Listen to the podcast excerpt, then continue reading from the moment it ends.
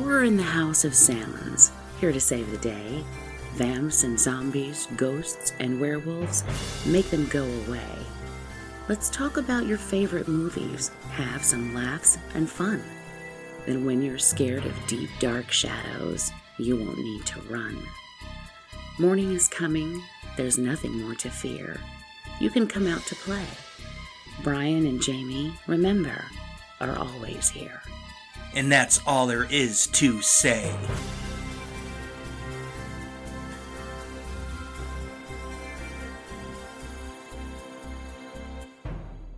Hello, horror fans. Welcome to, I believe it's episode eight. Can you believe that I think I may have messed up already? Nah. We're eight episodes in. I might have skipped six. I'm going to have to go back and check, but I believe this is eight. And uh, it's season three. Yes. That part, Bustin' I know. We are busting loose. And uh, I am Jamie, and with me as always is Brian. Hello. and we're recording on this lovely uh, hot day that looks like it's overcast, but it's really mostly smoke from Canada. So Yeah, Canada, thanks, get your guys. shit together. No, just kidding. I they're having a hell of a time with the fires. I hope they get it under control soon. Yeah, that's pretty bad. And unfortunately, there's a lot of wilderness up there Yeah. that can burn. And But I always thought Canada was all snow covered. Why didn't I don't think that's the case. In don't they all live in igloos or something? Uh, yeah, now they're using those underground tunnels to escape the smoke. Yeah. Because it's bad out there. But I do wish you the best, my Canadian friends. and today is no joke Canada Day. Is it really? It is. Oh, how about that? It is July 1st, Yeah. and uh, in just a few days, we'll have Independence Day. Yep. So, big weekend. So happy Canadian Day, my Canadian brothers and sisters, and happy 4th of July, my American brothers and sisters. There you go. On this episode, we will be discussing a couple of Jim Mickle films, so that's going to be coming up. But for now, we're going to get into our correspondence. First up, we have a message on Patreon from Melissa Verbal. Thank you, Verbal Cat. Thank you. And she says, Loud hurrah for Albert Ingalls! Yay! somebody else with too much time on her hands. The episode where his horrible father returned to collect him had me wishing Charles would shoot the bad dad in the alley, but the solution was good. Nah, nah, nah, nah, nah, to Brian. Hope y'all are doing well. and that nya nya nya nya nya is because Brian said no one else would give a shit about Albert Ingalls, and I said I know damn well there's at least one person out there who loves Congrats, him as much you as I do. found the one person. But thank you, Melissa, for backing me up. I appreciate that. Okay, we have a couple of comments also from Nicole, and this is on our werewolf episode. She says, How did I miss this episode? Like Jamie, I adore werewolf movies, even the not so great ones. I do wish Hollywood would put out some good ones, but I usually have fun. But I usually have fun with them. Viking Wolf was the most recent I've watched. Me too.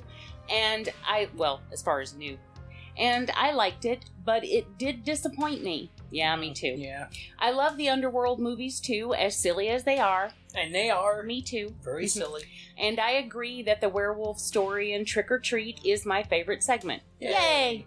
It was nice to see Wer and Bad Moon get some love. Nice. Yes, thank you. Uh, I think both are great. I love Silver Bullet more than most people. So do I. I think one movie I don't remember you guys mentioning that I love is Frankenstein versus the Wolfman.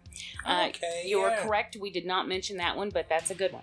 Uh, my ranking, I do love a list if you couldn't tell, and we can tell, and I love that you love it because so do we. And so she ranks her films starting with 10 Howl, The Wolfman, Bad Moon, Wer, Ginger Snaps, Cursed, and I'm assuming that's the new Cursed, not the Oh, Wes Craven God, cursed, but I don't know. Uh, Silver Bullet, Dog Soldiers, The Howling, and An American Werewolf in London. Very nice. I still love you, Nicole, even if you put The Howling is your number two. Well, It's that is okay. the correct order, so good on her. And to answer Brian's question, the movie was Alien. My daughter was talking to her friend about horror when he said he had prac- he hated practical effects Oh yeah, because okay. it looks quote cheesy and fake. So my girl says, quote, I'm going to introduce you to a movie called Alien. Suffice to say, he was blown away by it, and I was so proud of my daughter.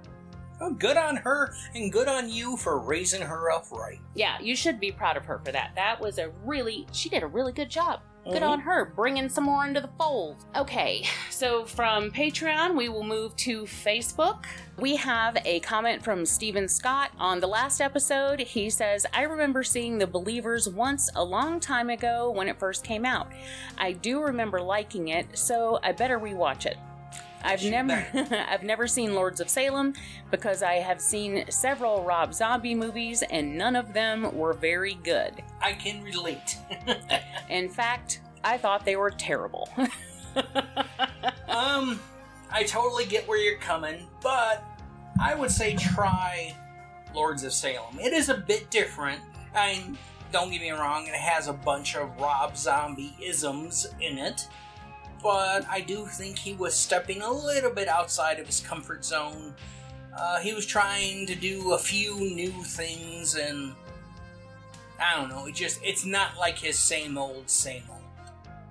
So who knows? You'll maybe like it more. Kate actually left a voice message regarding the bumps segment of the last episode where we did the reaction to the Dungeons and Dragons 60 minutes thing. Oh yeah. And uh, her takeaway was basically if you are equating teenage suicide, which of course is always tragic, to people who play Dungeons and Dragons, uh, you know, her question was basically, you know, I could be wrong here, but aren't they usually fringe kids anyway who may have difficulty in life as far as blending in, having friends, being bullied, things like that? And I'm like, yeah, particularly in the 80s. Yeah. Not so much now, it's much more Nowadays, it's mainstream. much more mainstream and cool to do it. Hell, you got like Vin Diesel and all these various actors coming out and go, "I play D and D all the time."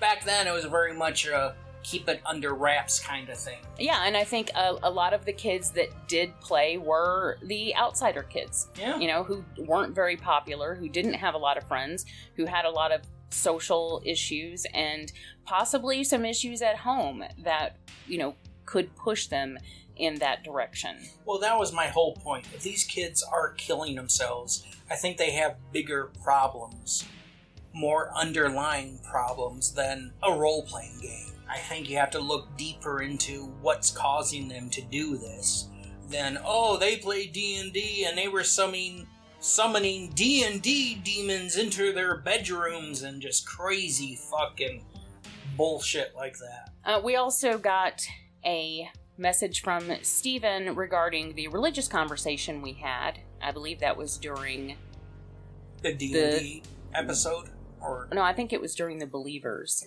Oh that would make sense. or it too. could have been Lords of Salem, but one, you know, it would have fit in any of those, to be honest. There's some personal stuff in the beginning that I don't know if he'd want me to share, so I won't. But he goes on to say the problem is that most people use religion as a form of power over others instead Yes. of being a servant to others. That's what led to monstrosities like the Inquisition and the Salem witch trials. That leads to my second point of the moronic 60 minutes expose on Dungeons and Dragons. I forget which one of you pointed this out, but 60 Minutes did the special for one reason ratings. Yeah. This is yellow journalism or sensationalism at its worst, as it just puts fuel on the fire. Yeah. I think 2020 on ABC did something similar. I'm sure they did. Your commentary reminded me of other moral panics against Pokemon cards, Yep. uh, which, by the way, I don't know if you guys are aware, but apparently it's a big thing that Pokemon cards are satanic, which just cracks me up to no end. Yeah, I was but- never. Uh, Pokemon cards passed me by, or I was a bit old when they came out, so I never was into them. But yeah, I know a lot of dipshits are all, you know, a buzz about how satanic and he. Hey, did you know Pokemon means pocket monsters? yeah, no shit. I thought they were just talking about their dicks. Yeah.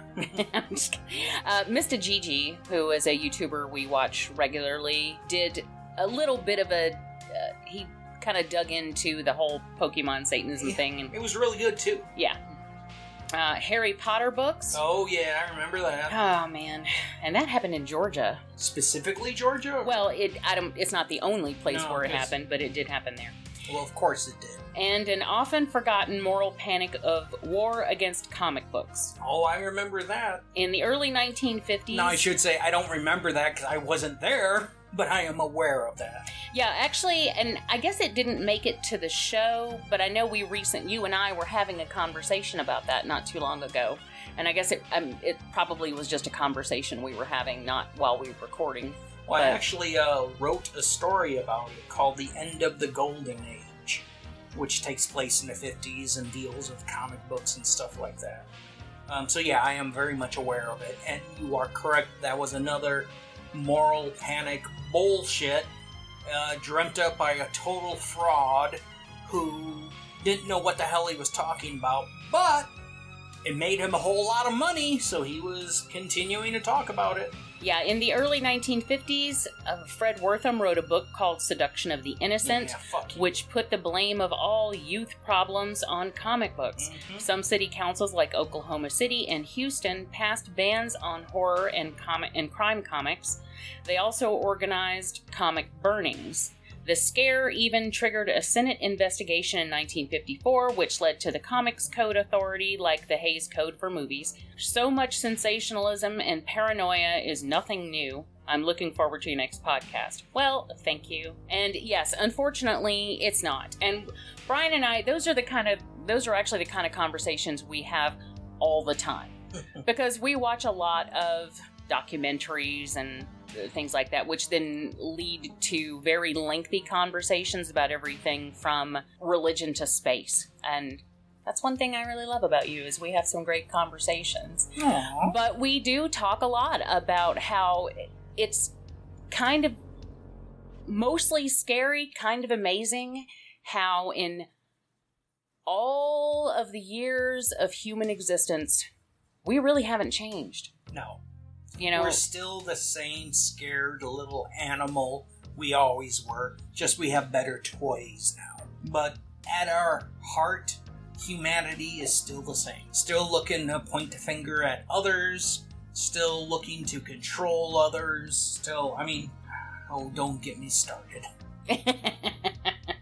and it's true. And uh, the comment that Stephen made about religion being used for control. Mm-hmm. Now, and Stephen is a is a religious person. I don't think he would mind me saying that much. Yeah. So he's not saying um, that's not an indictment on religion on the whole. And I actually don't make indictments on religion No. on the whole. I think a very a, a lot of really good people are religious people.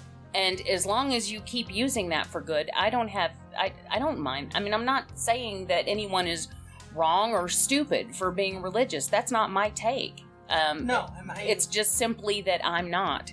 my mother is very religious. She always has been, but she's always been the best kind of religious in my book, where she keeps it to herself. When religion starts getting out of fucking hand, is when they decide that they know better than everybody else, and unless you follow their beliefs, you are wrong.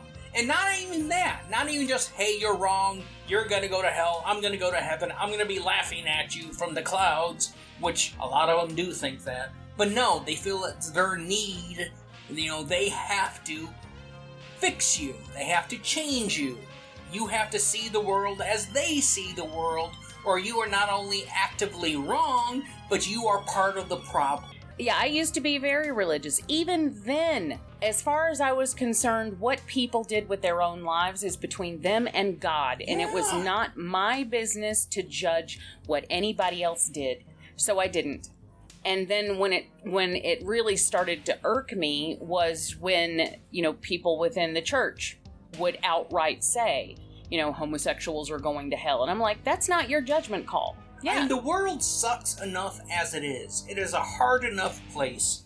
Let people be happy. however they want to be, as long as not hurting others. Go do you, be happy. Just get off it, people. But uh, anyway, um, didn't mean to get that deep.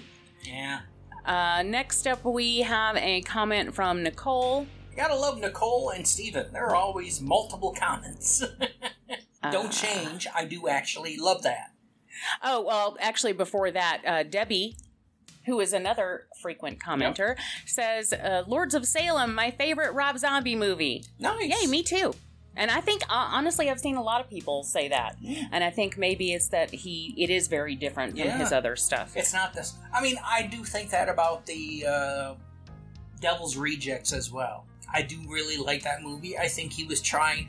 He was still keeping it attached to some of the other stuff, but it wasn't just a carbon copy of it. Well, I, yeah, I think he took the characters that create that he created in House of a Thousand Corpses and improved them. Yes. And Devil's Rejects, I adore. And until Lords of Salem came out, it was my favorite. And even now, they're kind of neck and neck. I just really prefer Lords of Salem because I think it's visually stunning. It is. Beck Penley, hi Beck, says, Hello. Woohoo! Gonna be listening to this tomorrow afternoon. Well, I hope you did, and I hope you enjoyed it. Uh, Sean Clump says the scene with the mother in the Believers traumatized me as a child, Oh yeah, that. and it's kind of horrifying, so I can understand why. That's got to be the coffee pot scene. yeah. I can imagine seeing that as a child and how that would be traumatizing. Uh, Nicole says, I haven't seen The Believer since I was a kid, so I decided to rewatch it. It's a really good Santeria movie. I'm glad I revisited it. Yay! Good on you. Lords of Salem is one I hadn't seen. I'm not really a fan of Rob Zombie movies. Can't blame you. I like House of a Thousand Corpses and The Devil's Rejects. I hated his Halloween movies. Yes. And I tried watching Three from Hell, even though I knew they would ruin Devil's uh, Devil's perfect ending. yes. And I was right. I thought it was awful. So, I so re- did I. so I refused to watch any more. But I decided to give Lords of Salem a chance because you guys were reviewing it and I trust your tastes. Aw. Aw. That's cool. Well, I admit, I was pleasantly surprised. Good. I think it's his best movie. I wasn't it wasn't groundbreaking, but had a good story. Yeah. Also a lot of good actors. Even Sheri didn't annoy me. Yeah. I thought it was her best role, Me too. and that's what you said too. Yeah. I'll definitely watch it again. Thank you for choosing this movie. I probably never would have watched it. That's awesome. That's like the best kind of response. Absolutely. Somebody's not aware of a movie, or they're aware of it, but they have no desire to see it, no reason, or just even actively avoiding it, and we get them to watch it and they like it. That is awesome. Thank you so much for the feedback. Everybody. Oh, yeah, as always, we love your feedback. I appreciate it and yeah, look forward to it. Yes. I I love talking to our listeners and Mhm. getting to know them and you know, becoming friends with them. That's the whole reason I had the years ago when I first started podcasting, which my god, it was 15 years ago. Yeah, you're old, baby. when I first started podcasting, the whole reason I wanted to do it was to develop a conversation with people who loved horror as much as I did. And to become rich and famous. That part didn't happen. and no, I never thought I would. I Because was, I was going to say, how's that going for you? back when uh, back when I started podcasting, there wasn't that wasn't a thing. Yeah. It wasn't even it wasn't even on anyone's radar that you could make money podcasting. That's how come. Well, that's how I first met you, is through the podcast. But that's also why, back in the day, podcasts were the only thing I would cover in reviews and articles and such. Basically for free. In other words, you didn't have to send me the. You know, if if a DVD company wants me to cover a DVD, they gotta send me that DVD for me to review and such. But podcasters, I always did that just because they did the podcasting thing for like the love of the game. yeah. 100%. You know, back then there, nobody was getting anything from it. Nowadays, everybody podcasts, and most people, you know, make money off it and all that stuff. But Back then, it was strictly for the love of the game, for the love of horror. hmm And so I tried to give a little bit back. And so I would write articles, and I I always did like a summer of fear where I would list my favorite podcasts and so on and so forth. Yeah, I mean, that's exactly why I started doing it and why I kept doing it. And we do have a Patreon now, but I mean, hell, I was 12 years in before that even became a thing. And even then, it's an optional thing. Mhm. You know, it's not. Yeah. If you can support us and you like to support us and you like to get more of us, join Patreon. You get bonus shows all the time. I think officially we're supposed to do like one per month, one Uh-huh. bonus show a month, but I don't think we've ever done just one per month. Well, we did last month. Um, th- there have been a couple months where we Really? did only one, but really very few. Um, usually we have a lot coming out, and the only reason we only had one last month was just because there was a lot of other stuff going Yeah. on. The whole reason that our show, our last show, was So delayed. You know, it's just. But even then, even then, I got that one out for the month because, you know, I promised the patrons Yeah. and it's only two dollars but that's two dollars that people give us for extra content and if i tell them i'm going to give them extra content i'm going Yeah. to give them extra content so But the thing I was trying to say is that's nice if you want to do that. Thank you so much. We appreciate it. But just you listening, and specifically for me and probably for you too, the feedback, you know, Yeah. the conversations we can get into, that's mainly why we're here. That's what we enjoy most about this. yeah So as long as you like the show, thank you for listening. yeah that's all i really really want is people to get engaged and talk about things and even if you're just a lurker even if you have been listening to maybe you've been listening to me for 15 years and you've never said a word You are rather intimidating. Oh, right. I appreciate that. I appreciate that you're out there, and that means everything to me. So if you decide you do want to be a patron, that's fantastic. Thank you so much. I love you for that. But if you don't want to or just can't, that's okay too. I I don't hold that against anyone. I don't and I don't expect it. It's just, you know, Hey, want to help the show for free? Give us a review somewhere. yeah, that's a good idea. If you like the show, just tell others. I and you know that's something I've never done is ask people to submit a review. I know. But I know a lot of people don't think about it, but maybe do it. You know, Yeah. take a couple seconds the next time you're listening to the show and throw a review there. It's not something I ever push for. we are rather lax in that. Well, and honestly, there's kind of a reason. yeah, I know. There's there's an intimacy with the number of people that we have and the ones that we talk to on a regular basis and I kind of like it that way. Yeah. you know. But if you do know someone who would enjoy our content, There's feel free to share. room for more. Sure. Yeah. This is a big tent. Everybody's invited. Yeah. Come on Absolutely. All right. Well, with that, guys, we're going to uh, stop yammering here because this I is like a long yammer. intro, and uh, we're going to be right back with our movie selections.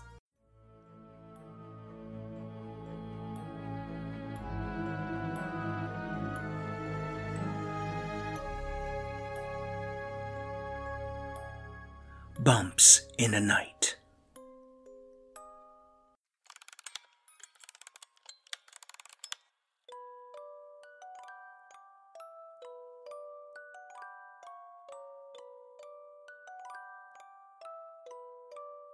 It is now time for Bumps in the Night, and we have a list. Yay! This is one I have been sitting on for a while, but finally decided to drag it out. And we are going to be discussing our top 10 devils, Satans. Cinematic Satans. There you go. I like that. I like, Hail Satan! I like an alliterative title. Yay! So, yeah, these are our favorite actors who played cinematic Satans. We're going to be doing a top 10. As usual, we will start with 10, go to 1, back and forth, and then at the end, uh, we may or may not have some honorable mentions. I have one. I have a couple. Okay. Well, starting off with number 10, I have Jack Nicholson. And Jack Nicholson is the perfect devil, but the reason that I have him at number 10 is because it's from The Witches of Eastwick, which is a comedy. Yeah. So, you know, it's it, he's not No. that devilish. It's a good movie. I do like it, you know, for being a chick flick comedy, which it is. And I think he does a really good job. He's very entertaining as the devil. I especially like, in most of these, at least most of the ones I have, they always give the devil, at the end, a big monologue or a big rant or something. They give him the opportunity to say his fill. And they do that in uh, Witches of Eastwick, and I think it's entertaining when he's going off about women and you know that was God's great mistake and all that stuff. yeah. I do really like that movie. Yeah. I haven't seen it in a It's- long time. Yeah, I haven't seen it in forever, but I've always, I mean, that was another one I watched a bunch on uh, cable HBO, back in the day, yeah. Okay, what's your number 10? My number 10 is David Warner, who played Evil in The Time Bandits. Oh, that's a good one. Thank you. And I didn't Um, even think of that, but that's a good one. Mainly because it's David fucking Warner. I Show that him. man some respect. Thank you. Nobody ever talks about him. Oh, he's a badass. He always brings class to whatever the hell he's in. I think he plays a great. I mean, they never call him Satan, but he is evil. It's clear he's going up against God, so yeah, he is the devil. They just don't call him that. This is a comedy, first and foremost, a bit of a venture film, too, uh, from Terry Gilliam about traveling through time and all the wacky adventures, and the devil wanting the time map that a bunch of little people stole from God, because that's a thing. So, I mean, it's very much tongue in cheek, but he is just awesome as the devil. Yeah, or, in this case, evil. No, that's a good one. Okay, well, my number nine, we have Jeff Goldblum from Mr. Frost. As much as I was slightly let down by that, I fucking love Jeff Goldblum, but that's why it's at number nine. I think it could have been a little better, but I really don't think Jeff Goldblum can do any wrong. So Honestly, I totally forgot about that. That's a good call. I haven't seen that movie in 20 years. I don't think I have either, to be honest. uh, but I just remember him. Yeah, it wasn't widely released. Uh, I don't know if they have a disc of it. I remember looking for it, a copy of it on DVD or such, and not being able to find it or whatever. Uh, last time I saw it was back in the VHS days. And yeah, he is cool and creepy as hell in that. Yeah. That is a very good pick. Good on you. And I totally blanked on it, but yeah, I would have to watch it again before I could really comment on it. Other than I remember I liked the movie, but that's all I remember from it. No, I liked it. I just didn't like. It's not a five for me, or at least it wasn't back then. I should, but Jeff Goldblum always is. And unfortunately, I'm pretty sure it did very poorly. And Oh yeah. that may be why it hasn't had like a big release or anything. If it hasn't, I don't know. I haven't looked for it in a while, but you know, we should see if we can find Yeah. it and watch it again. No, that was a very good pick. That was a deep cut. Good on you. My next one is a bit off kilter, but hey, so am I. So it's Black Phillip from The Witch. Oh man, I uh, dang it. You should have done it. I know I wanted to so bad, but I was like, eh, you barely see him in it. But yeah, I don't know who the actor is who played the voice. it's Daniel Malik, and I actually he's my honorable mention because fuck me, that But- scene is so hot. Yeah, it gets my nipples hard. But no, I think is a very good devil. I mean, from what we can see, and I mean, honestly, you shouldn't see the devil. I don't think it's one of those things that should be best left into your imagination and your mind because it's the fucking devil. He can look and he can do whatever he wants. So I like that he starts off as a little black goat and then he shows up at the end and you really don't know is he really there or is Thomasina just off her nut after having her whole family wiped out and possibly munching on a bunch of ergot? Does thou want to live deliciously? And he's tempting a woman to sell her soul with butter. That's awesome! Wouldst thou like the taste of butter? So yeah, Black Phillip and of course the human actor who played the voice is my number nine.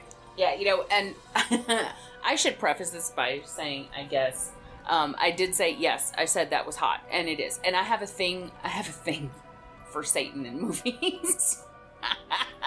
Well, now I know why you were attracted to me. yeah. I don't know what it is, but there. The, the thing is, He's the bad boy, so he often comes off as mysterious and sexy and a bit dangerous. and but charming. Yeah. He's always so charming. And yeah, it's very alluring. So whenever people play him in films, and you'll see this throughout Yeah. our list, it's going to come up over and over again that they're very charming and alluring and often sexy. So my number eight is Clarence Williams III from Tales from the Hood. Tales from the Hood. Yep. Yeah, I love it because you don't really know who he is till the end of the movie. Yeah. And, uh, you know, all you know is that he's got the shit. oh yes, the, The shit. but I love how he chews the Yeah. shit out of that scenery and, and his delivery is just so purposeful. Uh, it's just, it's great. He has a lot of character. Okay. My number eight would be the jar of green goo I knew it. from John Carpenter's Prince of Darkness. I knew it. But that doesn't even have a character. Yes, it does. It is Satan. I love that simply for the idea behind it. The oh. way that they took Satan and did something totally different with him. Everybody else here is doing riffs of the same thing. Like you said, charming, a little bit devilish, obviously, suave. There's a lot of humor in here, but there's, you know, darkness and stuff like that. But this was, we're gonna totally reinvent the devil and make him totally different than you would ever expect him to be, and give him a father who's even worse and more powerful than he is. That is awesome. That is just one of the many reasons why I love that movie to death. It is one of the lesser sung Carpenter films, and I don't get that because it is just an amazing movie. And yeah, the green goo rocks. I think it's honestly, I, I think it's not all that accessible to people. And I don't mean like they can't find it. I mean that They don't get it. that I think it it's a little out there I get for that. a lot of people. I yeah, but But I love it. I love that movie to fucking death. My number seven, and I wasn't going to go here, but this was back when I thought all, all my choices were going to be from straight up horror films, and then I realized no, there are some really good devils in movies that aren't horror films. Yeah. And so uh, this is Tim Curry as Darkness from Legend. Yes. And even though he's not straight up Satan, uh, it was another reason he wasn't going to be on the list. But I mean, He is you know. darkness. yeah. So I'm going He's a big him. red guy with huge ass horns and cloven hooves. I say that counts. Well, it's going to count whether it does or not because Tim Curry is amazing in that role. Well, yes. He is awesome. And also so is the makeup. Oh yeah. I mean, Jesus Christ, just just one little thing from that. Him walking around with those giant ass horns. That was such a pain in the ass to do cuz you don't realize how heavy they are until you put them on and you have to walk around and try not to break your damn neck every 5 seconds. Yeah. So yeah, that was that was amazing. Okay, where are we? 7? Yes. My number seven is and I know he's gonna be on your list, and I know he's gonna be higher because I know how moist he makes you. he does not have that effect on me. And the movie he's in is not honestly all that great, but I do like him in this part. And again, he has a great monologue roughly in the middle where he gets to, you know, bitch out God and, you know, try to pretend like I'm not such a bad guy. And that's Gabriel Byrne, who played the man, that's what he's credited as, in End of Days, the Schwarzenegger movie. I knew that was coming. The movie's okay. I don't love it, but I I can enjoy watching it. But I think he is a very fun Satan. Yeah, he's very suave. I assume, I suppose he's very sexy. I don't know. But he's you know, like dark and mischievous, and he has that little bit of humor to him. But, you know, on a turn of a dime, he can get really menacing and scary too. So, yeah. Well, good on you. But I know he's gonna be on your list and he's gonna be higher. I'm not saying Yeah. he may or may not be. oh, he is. Uh, my number six, though, is Max von Sydow from Needful Things. Max von Sydow, who played Leland Gaunt from Needful Things, is also my number six. Oh, wow. Look at that. All right. Yeah, I love him in that. Oh, yeah. I really like that movie. Yeah. People don't really talk about it as much as some of the other Stephen King adaptations. If I remember correctly, it is a bit overlong because it is based off a Stephen King book, which are usually overlong as well. And so it also has a ton of characters because everybody is messing with everybody else, and you know he turns the whole town on itself, and but just he is so much fun. I they never call him the devil per se. He could just be a demon or an agent of chaos or whatever. But yeah, he's basically the devil. And yeah, he comes in with his cursed little trinkets that you know you have to do something naughty to get, and then it, it's just the whole idea of the devil's bargain. You know, if you bargain with the devil, you're gonna get fucked. You're gonna think like, oh, I need this, and oh, I'm getting a deal, but no, it's always gonna come around to bite you in the ass. Mhm. And essentially, that is the essence of that story. Yeah, but I it's one of my favorite Stephen King books. Not mine, because I always hated the ending. Which, I know, big surprise of Stephen King, I know, haha. but the ending basically comes down to the power of love defeats the devil. well, I mean, he is a big proponent of the power of love. Yeah, but it's so cheesy. But there's that scene where the two neighbor ladies start going at each Yeah, other, like and that. he refers to one of them who's like beating the other one with an umbrella as a Mad Mary Poppins, and that just stuck with me. Yeah. and I, I mean, of Max von Sydow, come on, it's Max von Sydow. The Yeah. guy's a badass. I mean, how about that? He um, played Father Merrin in The Exorcist, and he played this evil character in Needful Things, Yeah. kind of like Gabriel Byrne did. Yeah. He's played a priest and the devil. But yeah, he's another one of those fun and funny devils. He's very mischievous. He really seems to enjoy his work. And that makes him so goddamn charming. Yeah. Well, from here on, I feel like we're going to have a lot of similarities. Maybe. I'm curious to see the orders that they're in. okay. But uh, we'll go to my number five, which is Viggo Mortensen from The Prophecy. Viggo Mortensen, who played Lucifer from The Prophecy, is my number five as well. I knew it. I knew it. and the only reason he's that low on the list, you know, number five ain't low, but comparatively, is because he doesn't have a lot of screen time. Yeah, he unfortunately He shows up at the end for like three minutes, if that. Yeah, it's very unfortunate, but he's so good for the time that he's in it. I will lay you out and fill your mouth with your mother's feces. I mean, what the fuck? and he's just sitting there. Eh, he's doing that perch sit that all the angels do in that movie and stuff. And come with me, I love you. I love you more than Jesus. Yeah, that was before anybody knew who Viggo Mortensen was. For you know, really, he was still just a character actor at that point. Yeah. And uh, yeah, he knocked it out of the park, I think. And yeah, I just wish there was more of him in that movie. Sadly, there's not. All right. Uh, next up, I have as my number four Al Pacino from The Devil's Advocate. Okay. Oh, you don't have Al Pacino from The Devil's Advocate as your number four? No. Okay. well, I mean, one is Al Pacino. Yes. And he, even though in later years he's gotten a little, hooah, yeah. Yeah. Uh, I do think that he, now I that movie's what like twenty years old now, thirty years old now.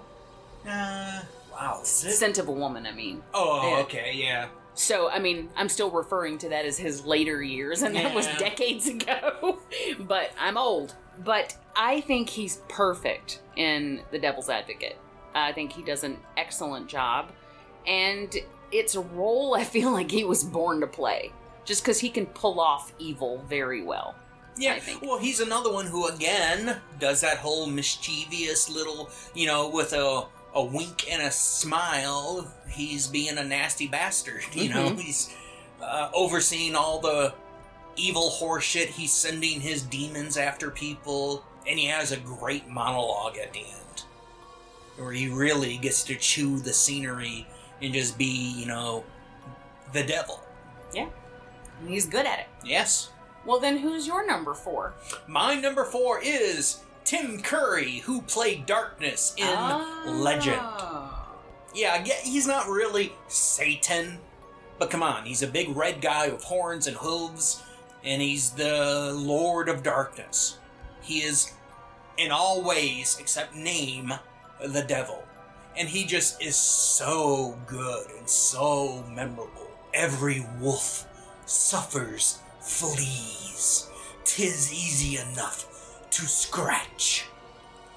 and I love his little goblin minions he's sending out.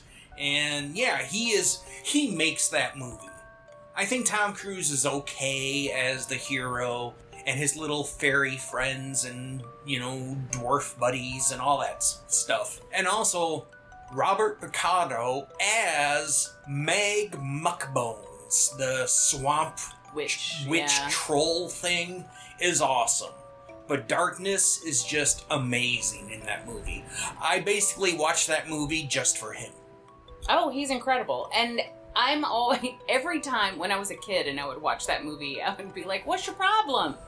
He, I mean, he gives you pretty dresses. Yeah. And look at all that. I mean, you know, yeah, he's a big red dude with horns and hooves, but he gives you stuff. Yeah.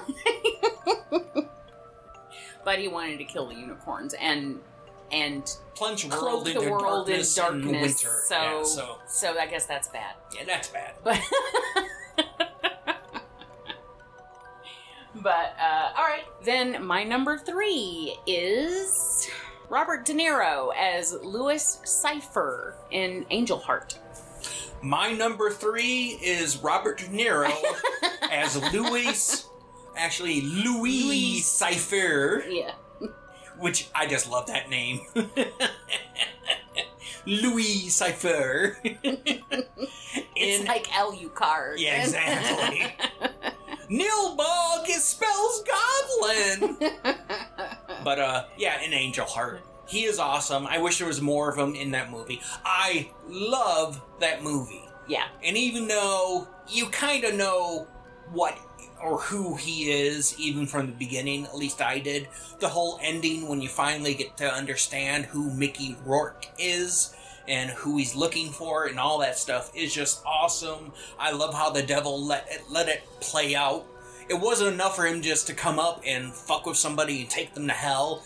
He had to make sure he remembers everything horrible and nasty that he ever did, and then compound it with when you find out who he's been fucking and what happened to her. What were we just watching that I said would be a good double feature with Angel Heart? Oh hell. Uh, because it was someone who had to. Find himself. Uh, The empty man. Oh yeah. Yeah. yeah, Not at all the same. Nope. But I feel like they have a lot in common. It's another journey of self discovery where the ending is a punch in the gut. It's why I love the movie The Empty Man so much, and why I love Angel Heart. But yeah, uh, the only thing bad with Robert De Niro as Louis is there's not enough of him. But there's enough to make him my number three devil.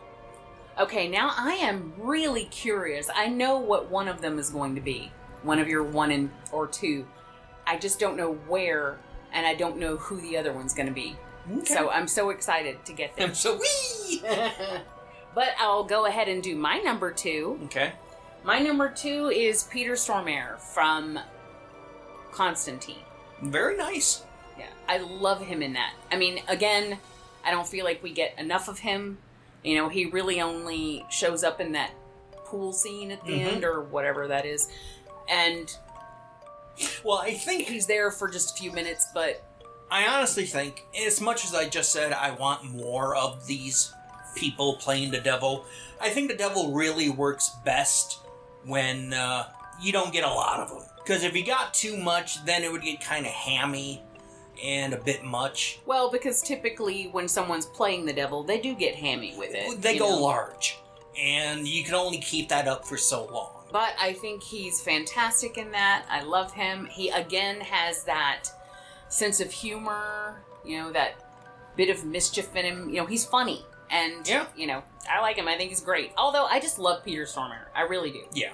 Um, I think he's a fantastic actor and he does a lot of fun roles.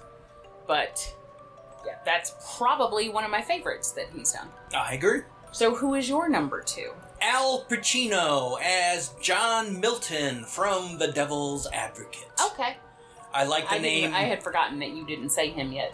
I love the name Milton. That's a wink and a nod for Yes. anybody who knows Paradise Lost. Like I said, he I think he out of all the Satans has the best monologue at the end. I mean, he just rages for like 5 minutes straight. It's scary. Yeah, about how, you know, he's not such a bad guy and how God really is bad. And when Keanu's like, we're gonna lose, you know, he's like, well, consider the source. You're getting that from the Bible. and how he has this whole plan laid out and just how he is fun. He is rich. He gives you everything you want, and therein lies the hook that he reels you in with. you get to live deliciously. Yeah, exactly. And again, I mean, if you, And If also Charlie Charlize Theron. yeah, which is awesome. But I mean, if you're looking for somebody to go big, there are few people that go as big as, Pacino. Exactly. And again, if you're playing the devil, especially at the end when you get your big reveal, all bets are off. You're allowed to just chew the fuck out of the scenery, and he does. He was picking splinters out of his gums for like months after that. But I love it. I mean, I can watch just that scene repeatedly. yeah, I mean, like I said, he was he was born to play that role. I really feel like he was. It was perfect, perfect. Okay, well then that just leaves my number one. Which is, Who do you think it is? oh, it's Gabriel Byrne. It's Gabriel Byrne course. from End of Days. Oh, he's so dreamy. Oh my lord. That scene in the very beginning where he first takes over Gabriel Byrne and then he comes out of the bathroom in the restaurant and he just walks up to that woman and just plants a kiss on her right when her dude is sitting at the table with her. And then the guy starts to protest and he turns around and his eyes do that glowy thing and the guy's like, all right, never mind, I'm just kidding. I it's just it's sexy. It's it's uh again, he's just ch- I just love Gabriel Byrne anyway cuz like I mentioned earlier, he also played a priest in Stigmata and I, you know, I have a thing for devils and I have a thing for priests. It's kind of weird. I've got this whole dichotomy thing going on. And he did them both, and he did them both very well. So I, uh, I just love his presence, and that to me is really the best thing about that movie. I don't even like Robin Tunney, so I'm not excited whenever she's on screen. She's Arnold okay. is good in it, but Arnold Uh, is Arnold. He does what Arnold does. but Gabriel Byrne is the highlight for me. Mm, I can see that. Okay, well then who's your number one? Guess. I can't because you've said everybody that I've thought. I you- haven't said one, and that is Peter Stormare Oh, yeah, yeah, yeah. Okay. as Lucifer He's your from number one. Yes. All right. Constantine. I like him because he's off kilter. He gives a different take on Lucifer. I mean, he is just so happy and pleased with himself that he finally gets John Constantine's soul. The one soul he would come up from hell to claim himself. And then when John, you know, basically gives him the fuck you and he it is all part of his plan to get out of it, he's like, "No, no, no. You're to live if only so you can continue to fuck up and eventually I'll get your soul." some way down the line. I love when he comes up and he's rapping with John. I love when he goes into the pool area that he had frozen time and he beats the shit out of Gabriel. He is just a badass. He is, and he's gleeful while he's doing it. I love that he's dressed all in white, White, yeah. and he has tar all over his feet and hands and just he is it is a standout performance. And I mean, we've had some great actors. I mean, some all-time great classic actors who have played the devil and he's my number 1. Yeah, I mean, honestly, there have been some amazing ones. Uh, Brad Dourif, and I have never seen that movie, and that upsets me because I feel like Brad Dourif would be an incredible devil, but Well, You know. he was good as just the Gemini killer from oh uh, my god, yes. Exorcist 3, yeah. Um, John Carradine has played the devil. Uh, well, of course, he's played everybody. Christopher Lee.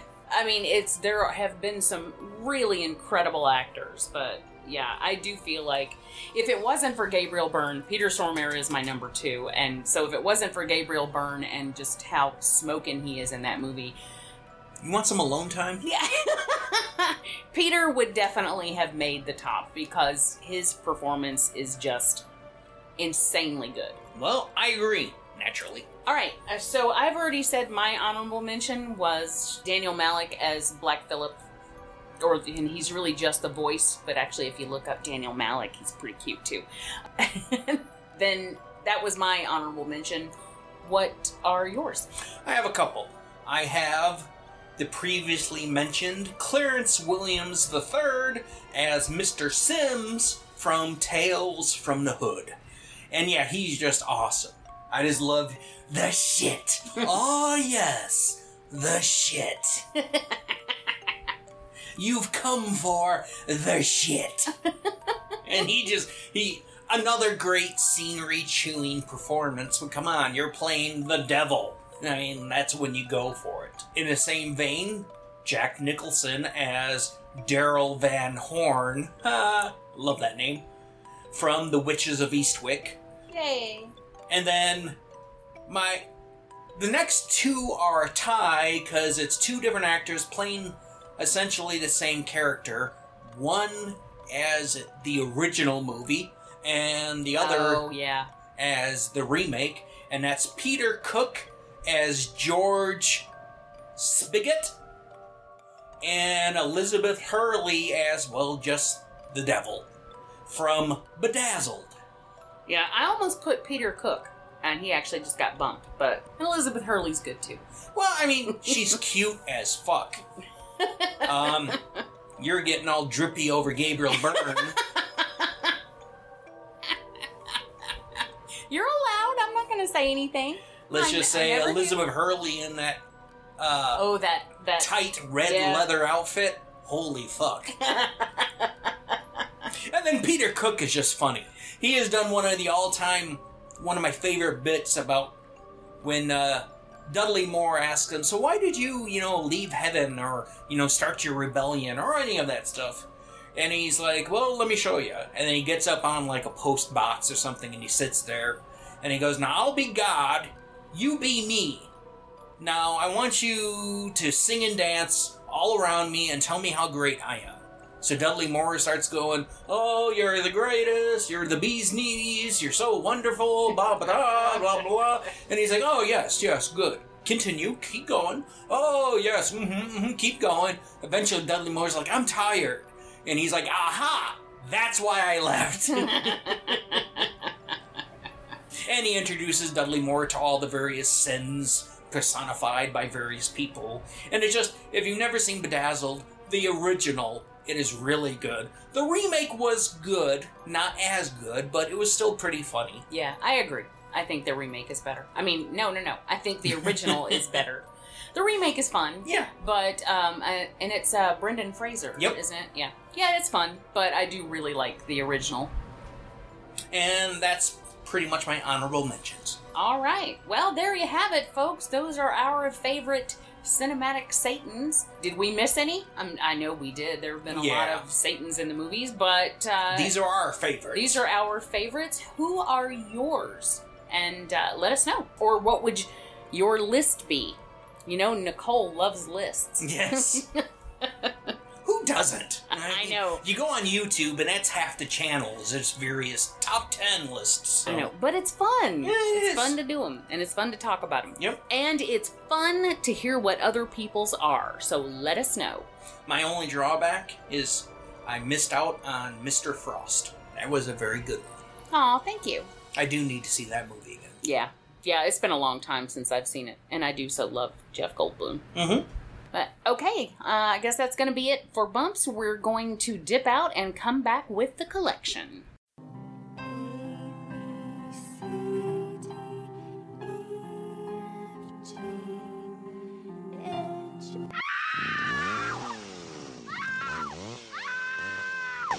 Hey, you get back here. We have to do the alphabet. No way! I'm busting loose! That's the son of the ABCs of Hidden Horror. We are back, and it is time to discuss our movies for the episode. And Brian, you get to go first. As it should be. Alphabetically is what I was going to say, but okay. My movie is Cold in July from 2014. Now, this is based off a novel by Joe R. Lansdale, and he is one of my all time favorite authors. We uh, interviewed him. Yes, I've worked with him. I hope to work with him more in the future. If he, the name doesn't ring a bell for you, if you ever saw Bubba Ho-Tep, he was the one who wrote the short story that that was based on.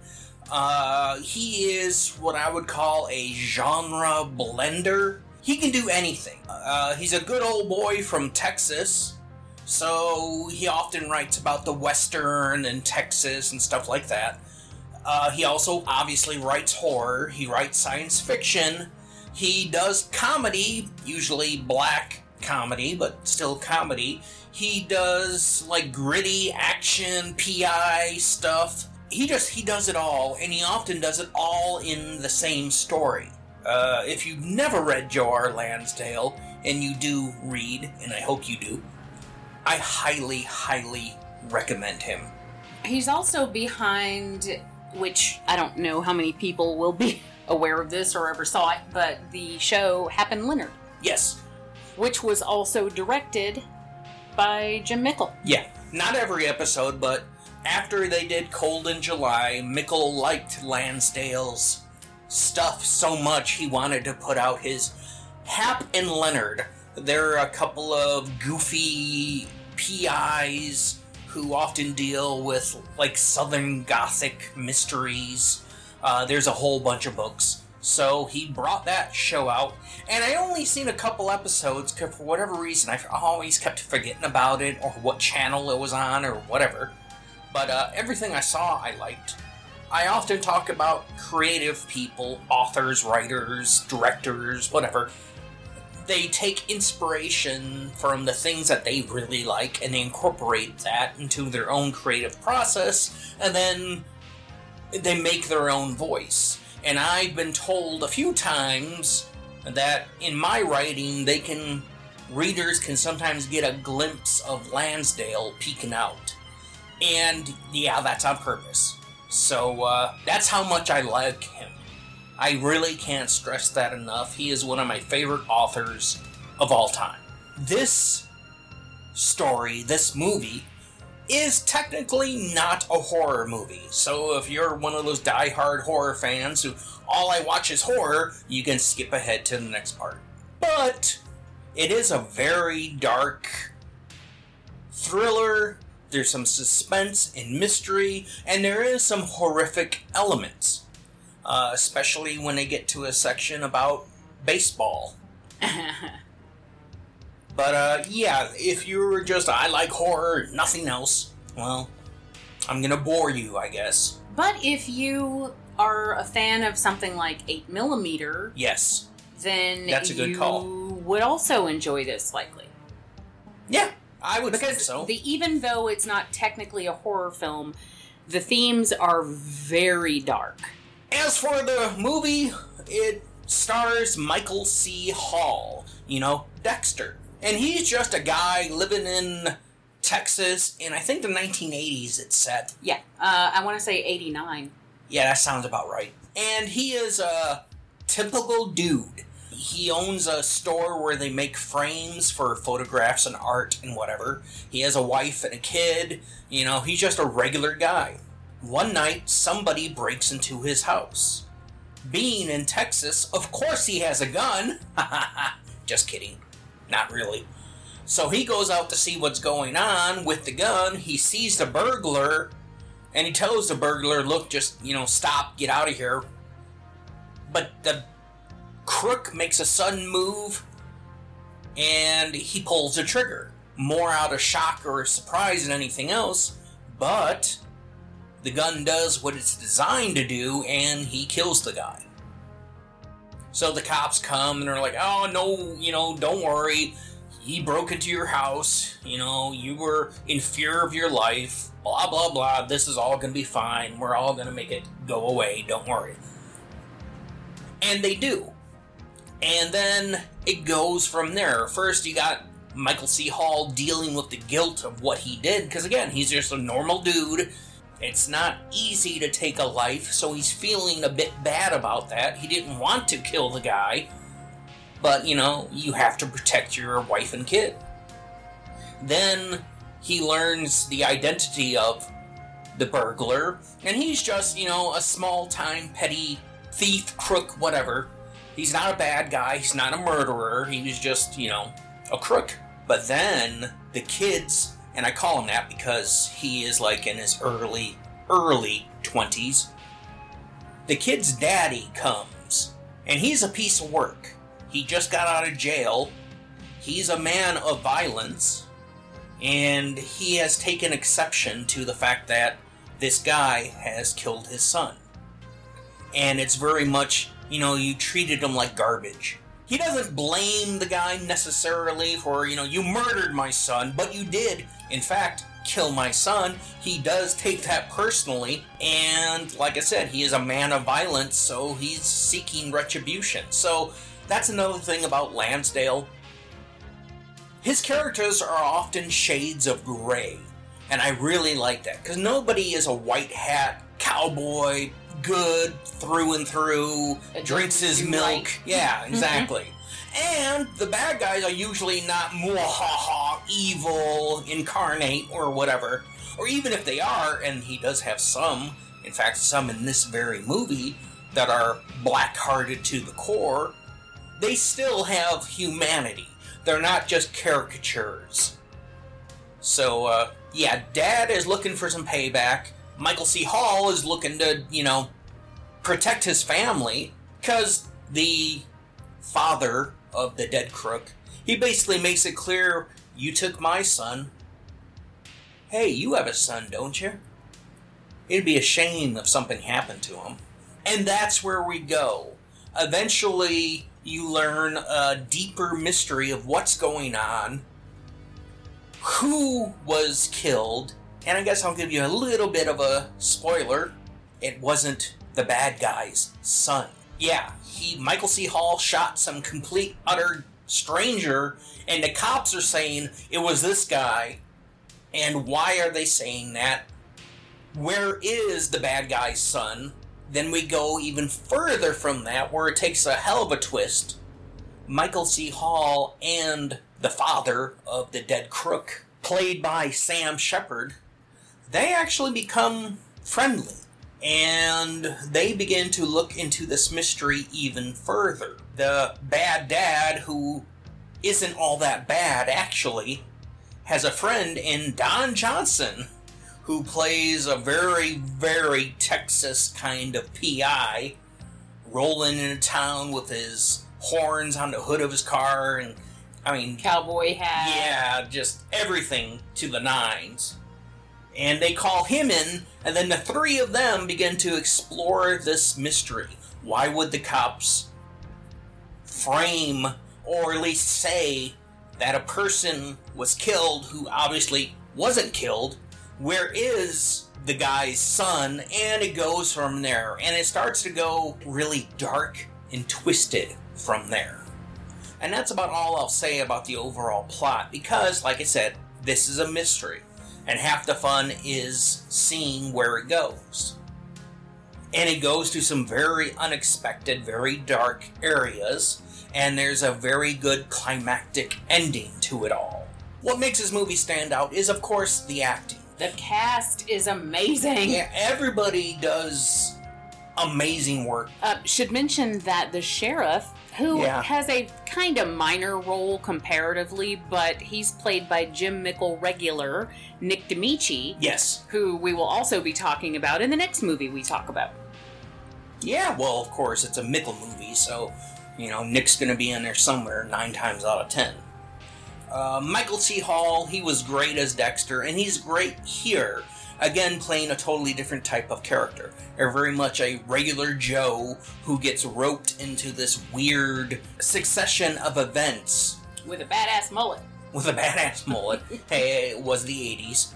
And uh, he has to touch a little bit of his own dark side before the end of the movie. And then for me, the ultimate star of the show is Don Johnson as the Texas country fried, you know, uh, PI who is just awesome. He kills it in this, and this is, and I like Don John. I like Don Johnson. Yeah. Uh, a lot, but Yeah. this I think is my favorite performance of his ever. I think Like, so. I he was he's just so good in this, and it just oozes Don Johnson. Like Yeah. his, his, I can't imagine anybody else playing this role because it was it's like it was made for him. I really like Don Johnson. Oh, Like you said, I've I've liked him. You know, I've always liked him. But as he's gotten older, Yeah. I think he's gotten better. I yeah, and I think a lot of actors are that way. And you know, as they get seasoned, they get better. Uh, Brad Pitt is one Yeah. that I think only gets better the older he gets. You know, Leonardo. I didn't like him when he was young, but now I really like him. So, uh, you know, I think the same is true for Don Johnson. Although I always liked him, but not as much. But uh, this is a very manly movie, uh, based off a very manly book. It's about you know three guys coming together, putting aside some differences, and tackling a problem and having to do some pretty badass stuff to see things through. Uh, like I said, it does go to some very dark and messed up places, and you really get a sense of that with Michael C. Hall's character because he is an everyman. So when he is shocked and surprised by stuff, so are you.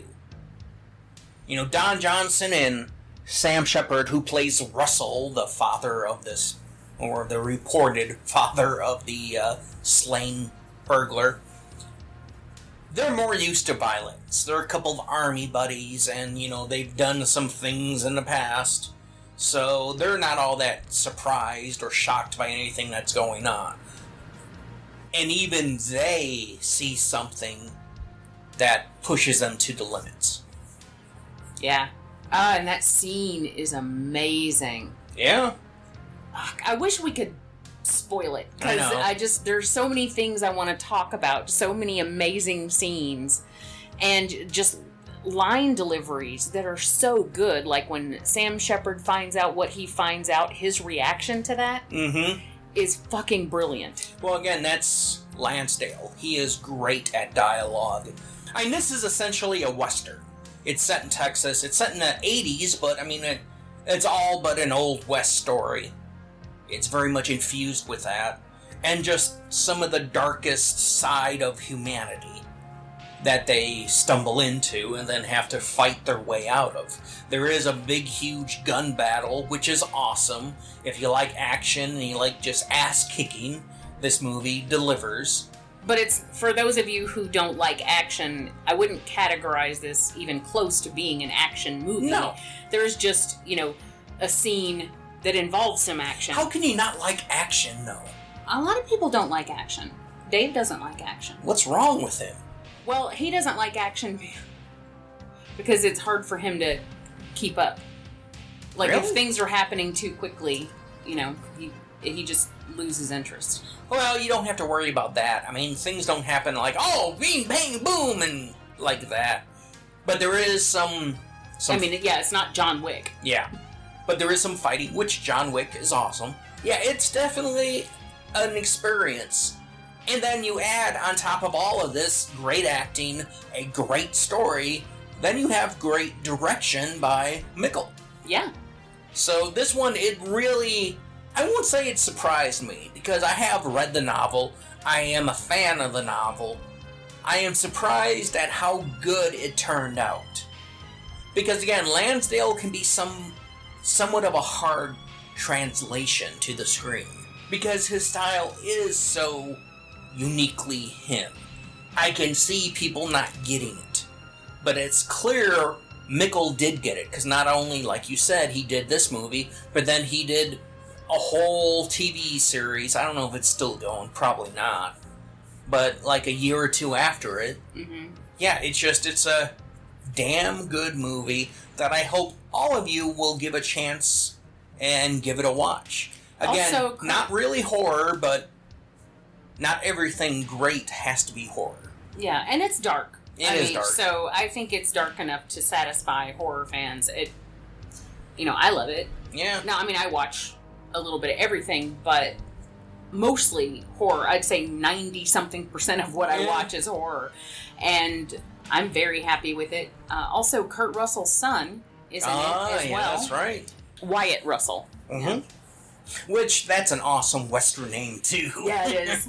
Wyatt. Yeah, I mean, without giving too much, uh, delving too deep into the spoilers and the whole mystery, that's pretty much about it. Yeah, it's kind of sad that we can't really say much more about it without spoiling things. And I really feel like this is a film that, if people haven't seen it, you should go into it with as little as Yeah. possible. Now, anything that we have said isn't going to ruin anything No. for you, but That's, I, for the most part, setup. yeah, I mean, that's, yeah, that's pretty much all in the beginning, and it kind of sets up that way. And then when it really gets mysterious and interesting, that's the parts we aren't talking about. But yeah, I love how the characters interact with each other. I, I've already said, but I love the dialogue. Um, I think it's paced exceptionally well, and I really like how it ends up at the end. Much like the actors we were talking about, I feel like Jim Mickle as a director got better with every film he made. I mean, I feel like each film was just one step up from the previous. And it is quite possible that horror fans did see this because that's the reason I watched it, because Jim Mickle, up to this point, had only done horror. You know, he did Mulberry, Mulberry Street. Street, which is my least favorite. Yeah, I mean, it's okay, but it's a good little movie, but it's nothing but it's- exceptional. yeah, it's. I think it was actually one of the eight films to die for. Yes. And uh, then after that, he did the movie that I'm going to be discussing, which is Stakeland, and then he did We Are What We Are, Mhm. which I fucking love. Another film with some fantastic performances. Mhm. Holy crap! Uh, then he did this. Yeah. And then he went on to do TV and stuff, and unfortunately, he hasn't come back to horror that I'm aware of, but I wish he would I so because wish he he's so good. Yep. He's one of the modern masters of horror in my book who never gets enough respect, never gets enough name drops or mentions or anything, but he definitely deserves it. I haven't seen everything he's done because, like you said, he's gone off to do other things and whatnot. But of the movies I've seen, I've pretty much liked them all. Even Mulberry Street, the people turning into rat monsters movie. Yeah, I mean, to me, the worst thing about that is it's all green. Well, you that know? was the It- it time. looks- it's ugly as hell, but and everything was either green or piss yellow. That was the two colors you had. but it was an entertaining film. Yeah. And uh, another thing I love is that he continues to use Nick Damici. Mm-hmm. I feel like the only movie he wasn't in was We Are What We Are. I think he's in that one too. I think Oh. he has a minor role. Oh, okay. Maybe he does. I and could be wrong, remember. but I'm I'm pretty sure he was in there. he doesn't play the dad, does he? No, Okay. Yeah, I he probably is somewhere because I don't know if I don't know if Jim Mickle can do anything without Nick Damici, No. who is also a writer, Yeah. uh, apart from being an actor, and uh, he's done other things. Uh, If you don't recognize the name D- Nick Damici, if you've ever seen uh, Stakeland or any of the movies I mentioned, he's obviously in those. And then uh, Late Phases, if you he, was the blind war vet. yeah, he was aged up for that role. Yeah. And uh, I think he did an excellent job there. I really like him. I adore everything about this movie in particular, but pretty much Jim Mickle's whole catalog. Well, that's why I did the Mickle Mania show with Duncan. That was actually before this film came out. So we didn't talk about this one, but we had talked about all of his previous films because he was an up and comer. He was new on the scene and was just like bam, bam, bam, like Ti West was in the Yes. beginning, you know, and Flanagan and Flanagan of all the ones that I have seen a few of their films and falling in fallen in love with them, you know, like Ari Aster, Robert Eggers, uh, the ones who were just hitting the scene, Ti West, Jim Mickle. Flanagan is the one that has kept going Yes, and has the largest catalog. I've often compared him to John Carpenter, early John Carpenter, where for me, anyways, it was hit after hit after hit. Mhm. I'm not talking about financially or even what the critics say or anything. But for me, these movies are just fucking amazing, and it's one after the other after the other. Yeah, and that's kind of the way I feel about Mickle. Although his is a progression. Yeah. Like I said, I seriously feel like each one of each time he does a film, it's a little bit better than the one before. Yeah, if you want to watch this one, if you've never seen it and you want to check it out, which we highly recommend, then it is available, of course, on Tubi! yeah. I love Tubi. it is available. I guess they don't places. have Tubi in the UK. Yeah. Um. That makes me sad. Because Tubi's awesome. It's free, and they have. I mean, they have a lot of shit on Tubi. They have but they have everything on Tubi. Yeah, but they have so many just good, hidden, hard to find little gems that nobody else has. Yeah. This and again, it's free. You can't beat that. This is also available on several other. It's on Pluto, DirecTV, AMC Plus, Kanopy, and then you can rent it on Prime or Apple TV. So it's pretty easy to find. Obviously, as we always recommend Tubi because it's free, and why not? Yeah, exactly. If you have seen this, I would love to hear from you. And if you've never seen it and based on our review, then watch it, please let us know what you think of it. I am interested in how horror fans, die-hard horror fans, which all of you are, what is your opinion of this movie? And how did you take to it? The fact that it isn't straight up hardcore horror, does that play any effect on you? Or is a good movie a good movie, you know, just in and of itself? I choose B. Yeah, so do I, but not everybody does, and I don't like giving them too much shit for that. but yeah, sadly, without giving away more of the story details, I want you to find out for yourself. That's about all I can really. I mean, I can't think of anything else that. It wouldn't be a spoiler. Yeah, that would be Yeah. safe. Just, you know, the acting's great, the direction's great, the cinematography, everything about this movie is just really damn good. Check it out! Yep, I agree. Okay, well then should we move on to mine? Yeah, sure. All right. Okay, then let's get into it. My film is Stakeland from 2010. Now, this one came before Brian's, but, you know, we do the alphabet thing, so that's why Brian got to go first. Also, he's special. Well, I am. This was obviously directed by Jim Mickle, derp, because this is all about Jim Mickle. And it stars Nick Damici, as Yay. I've mentioned a bunch, Connor Paolo, who was also in Friend Request. now, that is the only other horror title that I can see, but he's been in a lot of stuff, starting going all the way back to Mystic River. I don't think that was a good movie, was it? Friend Request? Not really, no. Okay. I have, sh- you know, foggy memories of it, but I remember not liking it I, I think it it had an interesting premise but it just wasn't done all that well. Okay. connor plays martin and he's a young guy and he also there are two sequels to this film uh, stakeland 2 and then Stakelander. and connor paolo is in all three of them but i haven't seen the two sequels and they're not done by jim mickles so Yeah, Yeah. I'm, I'm a little bit leery of that. it also has danielle harris Yep. and honestly the best performance i have ever seen from her I will second that. I think she does really good work here, and it shows that she can be a very good actress other than just a scream queen and, you know, run around well typically, screaming. Typically these days all she does is cameos here and there. Well- now or she was in the the hatchet sequels but i didn't like her in those. I Uh, thought she was okay. but I don't have this intense hatred of her like you do. i don't have an intense hatred anymore. I've softened it's been a decade and i re- but i really do like her in this movie i think she did a great job in this it also has kelly mcgillis he Yeah. blew the dust Yeah, off where the hell has she been? and of course, she had a little bit of a comeback when she did this and the Innkeepers, Mhm. but I haven't seen anything more from her. I don't know if she's doing anything now. I know she wasn't invited to Top Gun Maverick, but I mean, That's she kind of Tom looks like. Cruise still looks the same Yeah, from Top Gun. That's what I was gonna say. Is she actually looks like. that like motherfucker has the portrait of Dorian Gray somewhere hidden in his house. she looks more like his mother. now. Yeah, she Uh, does not.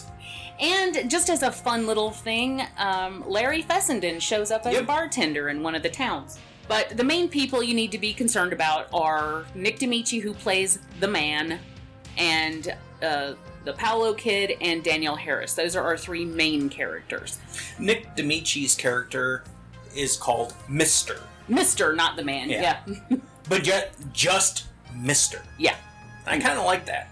This is another movie that, although it's set in the modern day and it's set in the South mostly, I mean, it is a bit of a cross country film. It feels very Western to me. Yeah. If the title didn't give it away, it's about vampires. But this is about a world that has been completely taken over by vampires. Not in a Daybreakers kind of way where they, you know, have retrofitted all the technology for vampires, but in a an apocalyptic kind of way. Yeah, these are not your suave, wearing suits and capes kind of vampires. These are nasty, feral monsters. They're just beasts. They hide during the day, they come out at night. It's basically like a zombie apocalypse film, but with vampires instead of zombies. Yes. And, uh, yeah, I love that Kinda take on vampires. Last Man on Earth versus Night of the Living Dead. Yes. You know. The thing I love about this is it's a very low budget film. Mm-hmm. and that's obvious it's not uh, it's not like it's a hidden fact but i think that he did a whole lot with that small budget Yeah, it's low budget insofar as there's not that many big, huge named actors. Um, there's like no expensive special effects, and so on and so forth. But other than that, I don't think it looks No. like a cheap film. no it looks good Yeah. and the set pieces are really cool because um, what happens is we first meet martin as a you know he's a child and A teenager. his family gets attacked And that opening scene, Yeah. oh, There's a scene oh in man, the barn yes, where it's Martin, it's his mom, his dad, and his baby. I don't know if it's a brother or sister, but baby sibling. And they all get murked. And it is something to see. except for Martin. Except for Martin, yeah, obviously. And then as he escapes the situation, that's when he meets Mister. And Mister is a lone he's a loner. He's a he's a vampire killer. That's what he does. He just travels around and kills vampires and collects their teeth because in this world you can use them as currency. Yes, that's awesome. The whole the world is just it's apocalyptic, right? Like there's no But it's not modern like conveniences. It's not like a nuclear wasteland where everything is desert. No. It's very much wilderness. Yes, and you have little pioneer towns almost uh, spotted around, and you know, play, people have their uh, little village, kind of like The Walking Dead, where Mhm. they have built their little villages with and they put a wall around it. and- And, and I like because it is vampires. During the day, it is somewhat normal, yeah. I mean, So you can you- go about your Yeah. business. and you know you can have a dance and a party, and you know try to live a normal, as much as you can, kind of life. But at nighttime, everybody battens down the hatches. Everybody hides because that's when the vampires come out. Yeah, and uh, there is an um, an amazing scene Oh, towards the end. the helicopter. Yeah. yeah. Also, apart from having these monstrous vampires, and then like yeah, like Brian said, these are monsters. These are Mhm. not. They're They not don't that- look like people. Yeah, they're not Dracula going, good evening. No, they're These are just fucking monsters. hissing, roaring, growling, swiping at you with claws. I mean, they're just nasty, nasty vampires. Mhm. My favorite kind. Yeah, mine too. I love that. I love an animalistic vampire. Mhm. But apart from them, there's also this whacked out cult. And you have to watch out for those people in the daytime. yeah, because they're human and they act. They kind of worship the vampires. Not really, but kind of. They see it as, you know, a plague from God to get rid of the sinners and basically everybody who's not them. So, Yeah. yeah, if you're not part of this cult, they will kill you or they'll feed you to the damn vampires. Yeah. And so the that's what happens in the movie. We are traveling, they're trying to find a place to be. I think they're heading to Canada or or north. They're going somewhere where there are no vampires. There's this mystical place that is supposed to be safe and they're trying to get there. Isn't it called like New Eden or something? something like that, Yeah. yeah. And they're all trying to sojourn to this place. And so along the way, they go through several towns. They, you know, come in contact with several different people and they, you know, of course go head to head against the cult members at times and then but apart from that you also have to look out for the typical things you have to look out for in an apocalypse which Mhm. is raiders uh, just all around bad people so it kind of reminds me of the road. Well, yeah, it's definitely a, a travel film. It's definitely an adventure film. Because yeah, they start from point A and they want to get to point B, and along the way, that's where they have their troubles, and that's where they meet new people. That's how they lose some people, and that's how they make enemies, and so the whole thing is just one long journey. But I love films like that and this one is just it's really good. You get to see and you get a real good sense of this world. How it's so messed up. How it is so different.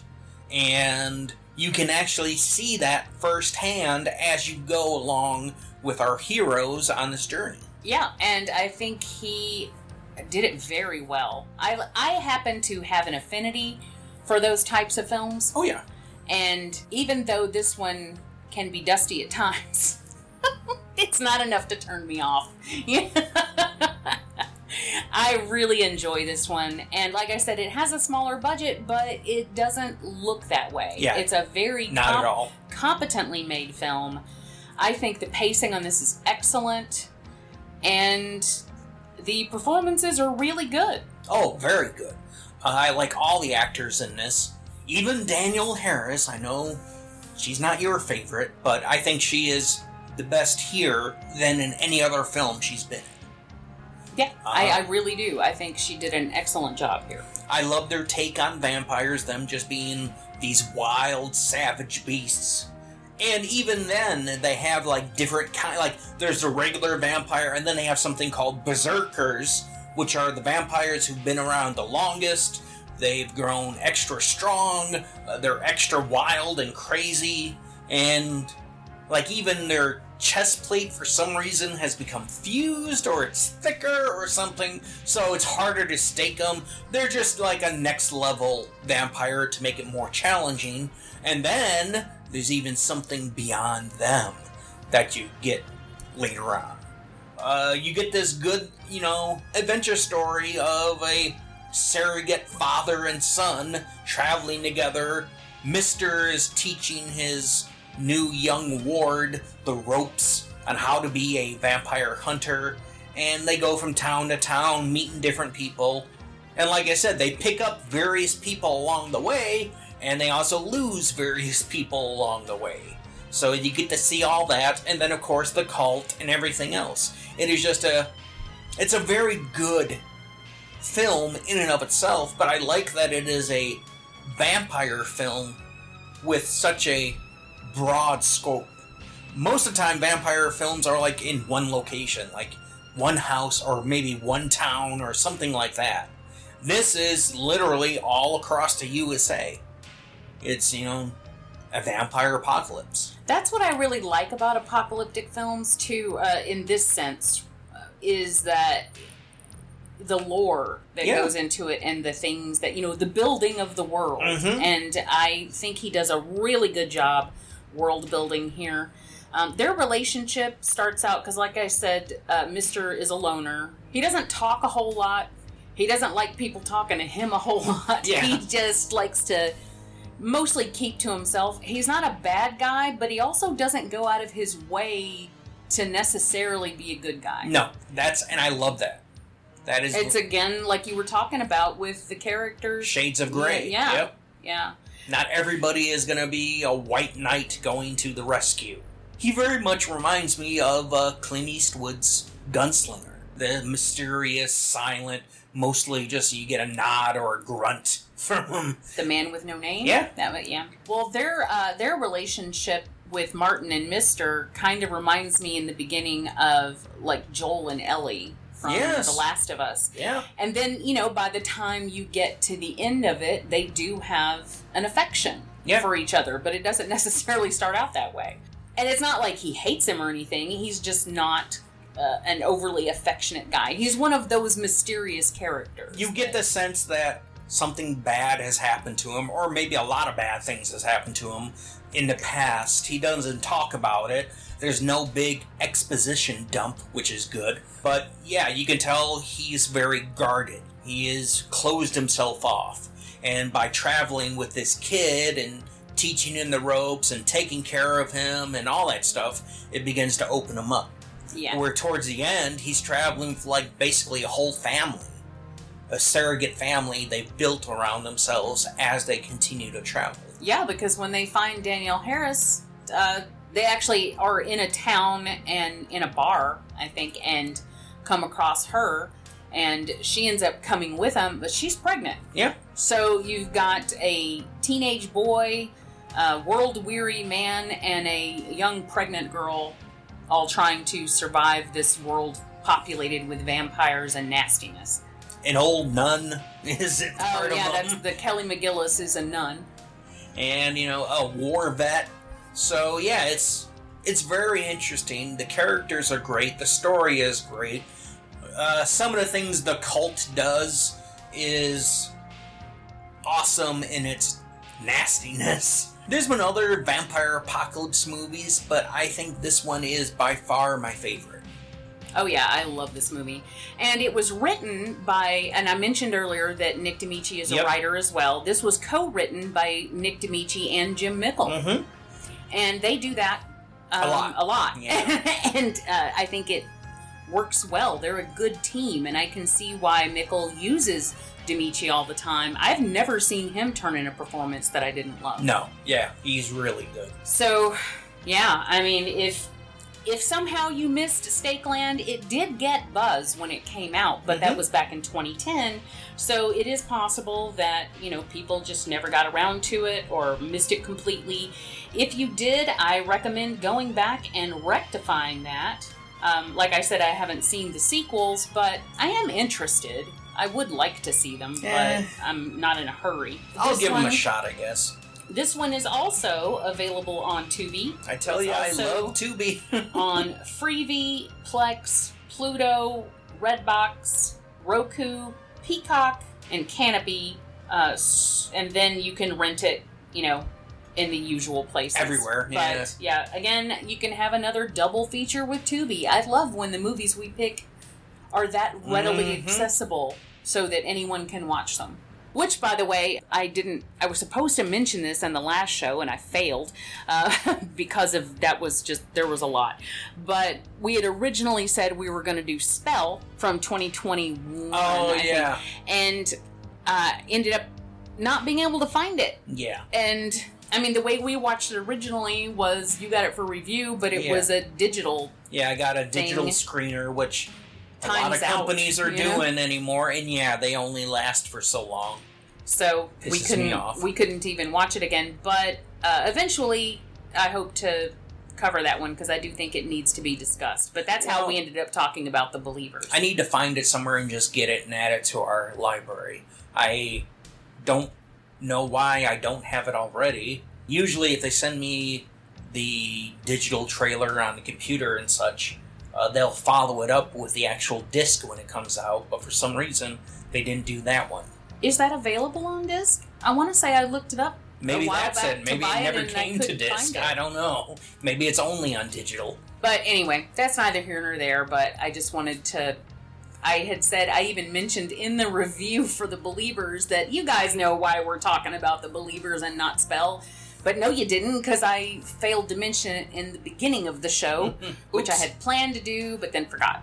But anyway, so as far as the Jim Mickle movies here, I can't recommend either of them any more than No. I already do.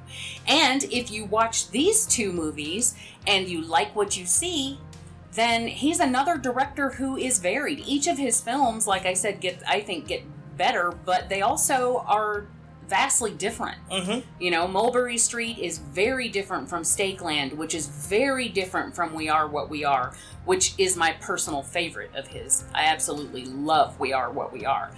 And then, you know, which is, they're all very different from Cold in July. So, I don't know. and That'd be tough for me to pick my favorite.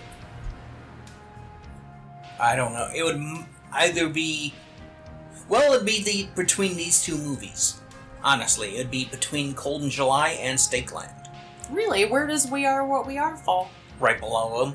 Oh, I, I think it's a really good movie. I just like these movies better. well, I get that. I just really love, oh, what's his name? Who used to work with um, Quentin Tarantino all the time. He played the sheriff in the beginning of From Dusk Till Dawn. But he is, I think, excellent Yeah. in We Are What We Are.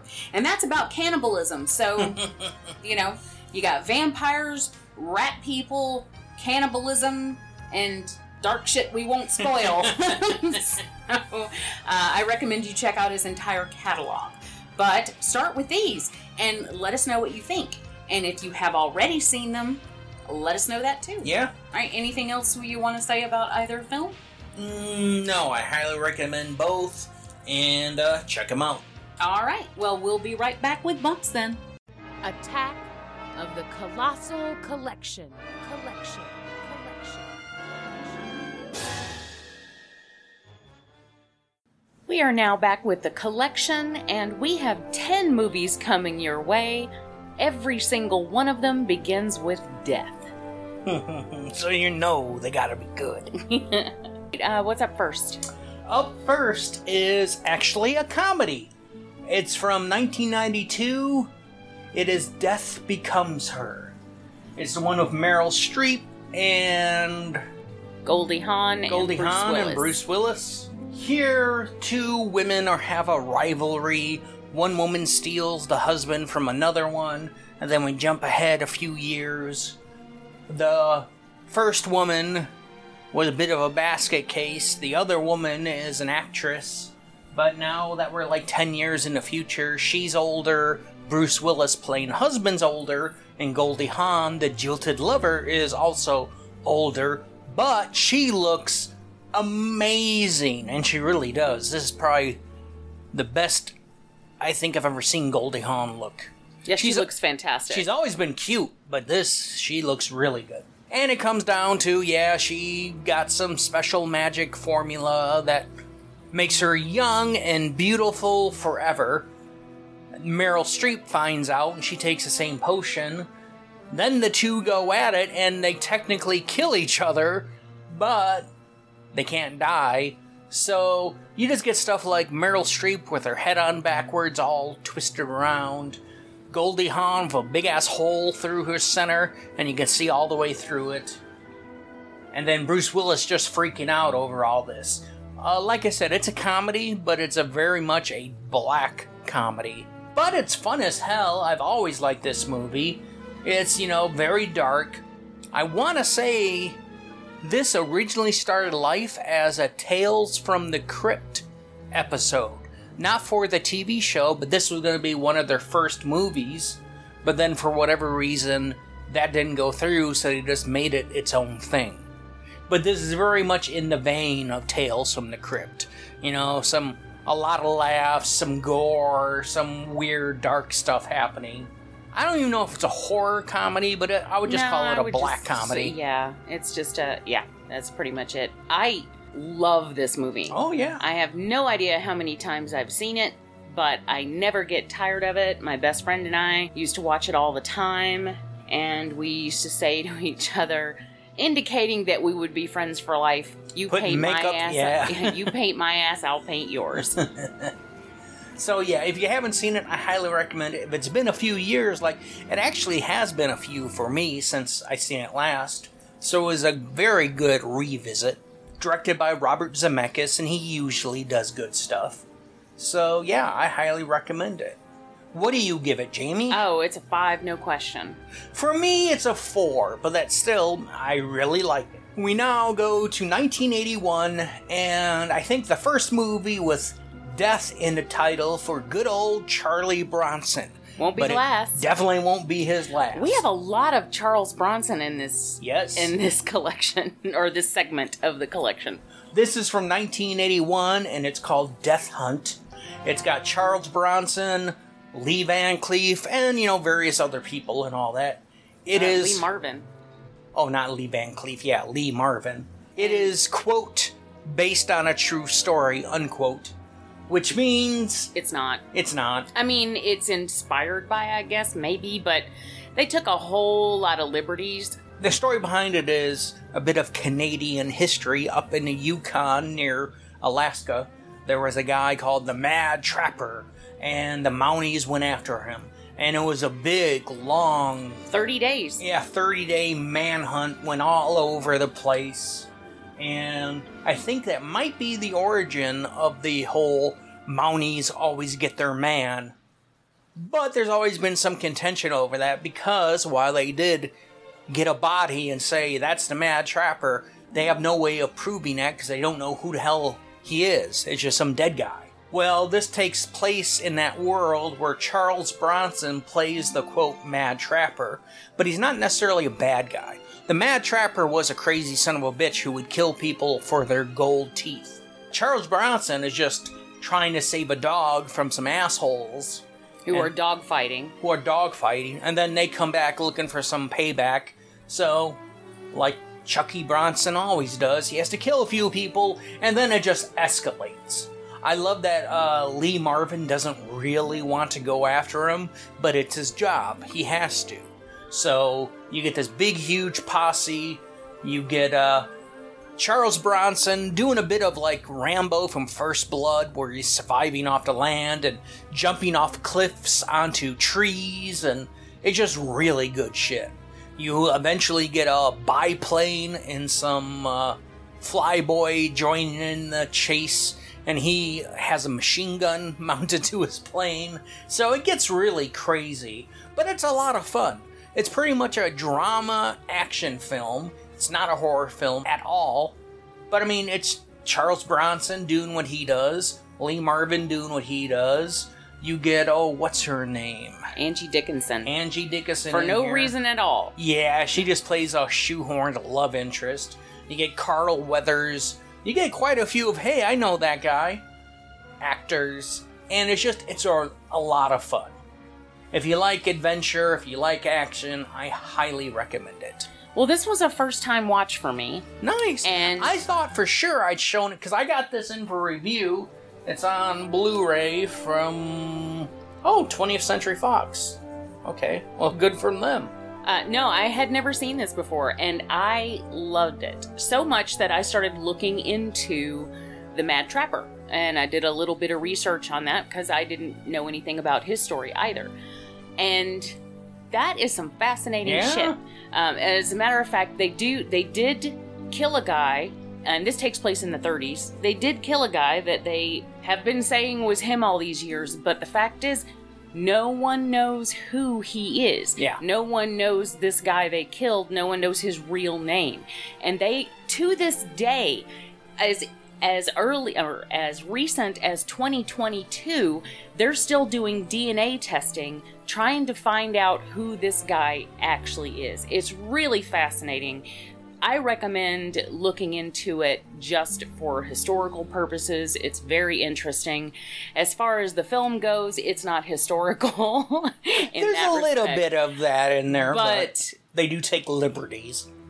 Well, they do, and I thought it was so interesting because the Mad Trapper was a bad guy. He was like legitimately a murderer and just crazy. But when we start off this movie with Charles Bronson saving a dog who is in a dogfight, I was like, well, they're not doing a very good job of painting him as a bad guy. Yeah. And then, you know, throughout the whole movie, you're on his side. Well, then they do this really cool thing at the end that I just loved. Mhm. I, that put them, I was enjoying the hell out of the movie anyway, but that ending put it over the top for me. I thought it was fantastic. So I highly recommend this, and I'm kind of sad that it took me this long to see it. Well, you do know it now, so that's something. Yeah, Uh, what do you give? it? I give this a five. So do I. Next, we're going to 1972 with a movie called Deathline, also known as Raw Meat. This is a British film, and it's all about the whole London Underground. We talked about this on the show. Yeah, I was gonna say, I think we covered this for either D or R. I don't know what. Uh, it was actually on the X episode. It was a free space. I Oh, okay. Well, that makes sense. It's a very fun movie. It's about, you know, the London Underground or their subway system and how a tunnel was sealed off for years and it actually trapped some workers in there, but people all thought they just died. Well, they didn't. In fact, there's one survivor and he's been surviving by eating whatever he can, and that includes people. He's also gone totally insane. He's almost inbred, like he could be the offspring of the people who are trapped in there. So it's really weird, it's really icky, and that tunnel that was collapsed is now open, so this guy is on the loose and starting to kill people in the subway system. Well, I think he definitely is the inbred offspring of those. And when we first get into the movie, he has his companion, but Yeah. she dies. So it's like they have been inbreeding for how long ago had it been? Not quite a hundred years, but, But, close like to that, yeah. 80 years or something like that since the tunnel collapsed and they just left it. Yeah. Uh, So, yeah, it's they're- creepy as hell. they're all like almost like the uh, Hills Have Eyes rejects, where you know they're not stupid per se, but they're far from being you know scholars or anything. Uh, Donald Pleasence turns in a fantastic performance in this movie. I Yeah, he's love funny him as hell. so much in this. He's playing the chief inspector who's looking into this case. Christopher Lee actually plays a very small part in here. He's like part of MI5, which is the UK's version of the FBI. Or is it MI6? One's the CIA, the other is the FBI. anyways, he comes in and tells Donald Pleasence, you need to leave this alone, and blah, blah, blah. And that's all he does. I mean, sadly, he's not in it for long. But it's just, it's a really good movie. It's like half horror movie, half detective movie. It's shot beautifully. Oh, yeah. And it's all about cannibalism. Yeah. So there you go. But again, we did cover this on the show previously if you want to go back and listen to a full review on that. I give this a five. I think I go with a four because it does take a little bit of time to get going, but it is a damn good movie. I always enjoy it, and that's why I really like it. We now go to the world of TV movies. Yay! I knew that was coming. uh, this is from 1981. This was based off a big story that happened in 1980. There's actually a different movie about the same subject, an actual theatrical movie called Star 80. And this is Death of a Centerfold, the Dorothy Stratton story. And Dorothy Stratton was a Canadian girl, very, very, very beautiful. She was, quote, discovered by a real piece of shit. Paul Snider. Yeah. And he is just, he's got little man syndrome. He's a pimp. He's a drug dealer.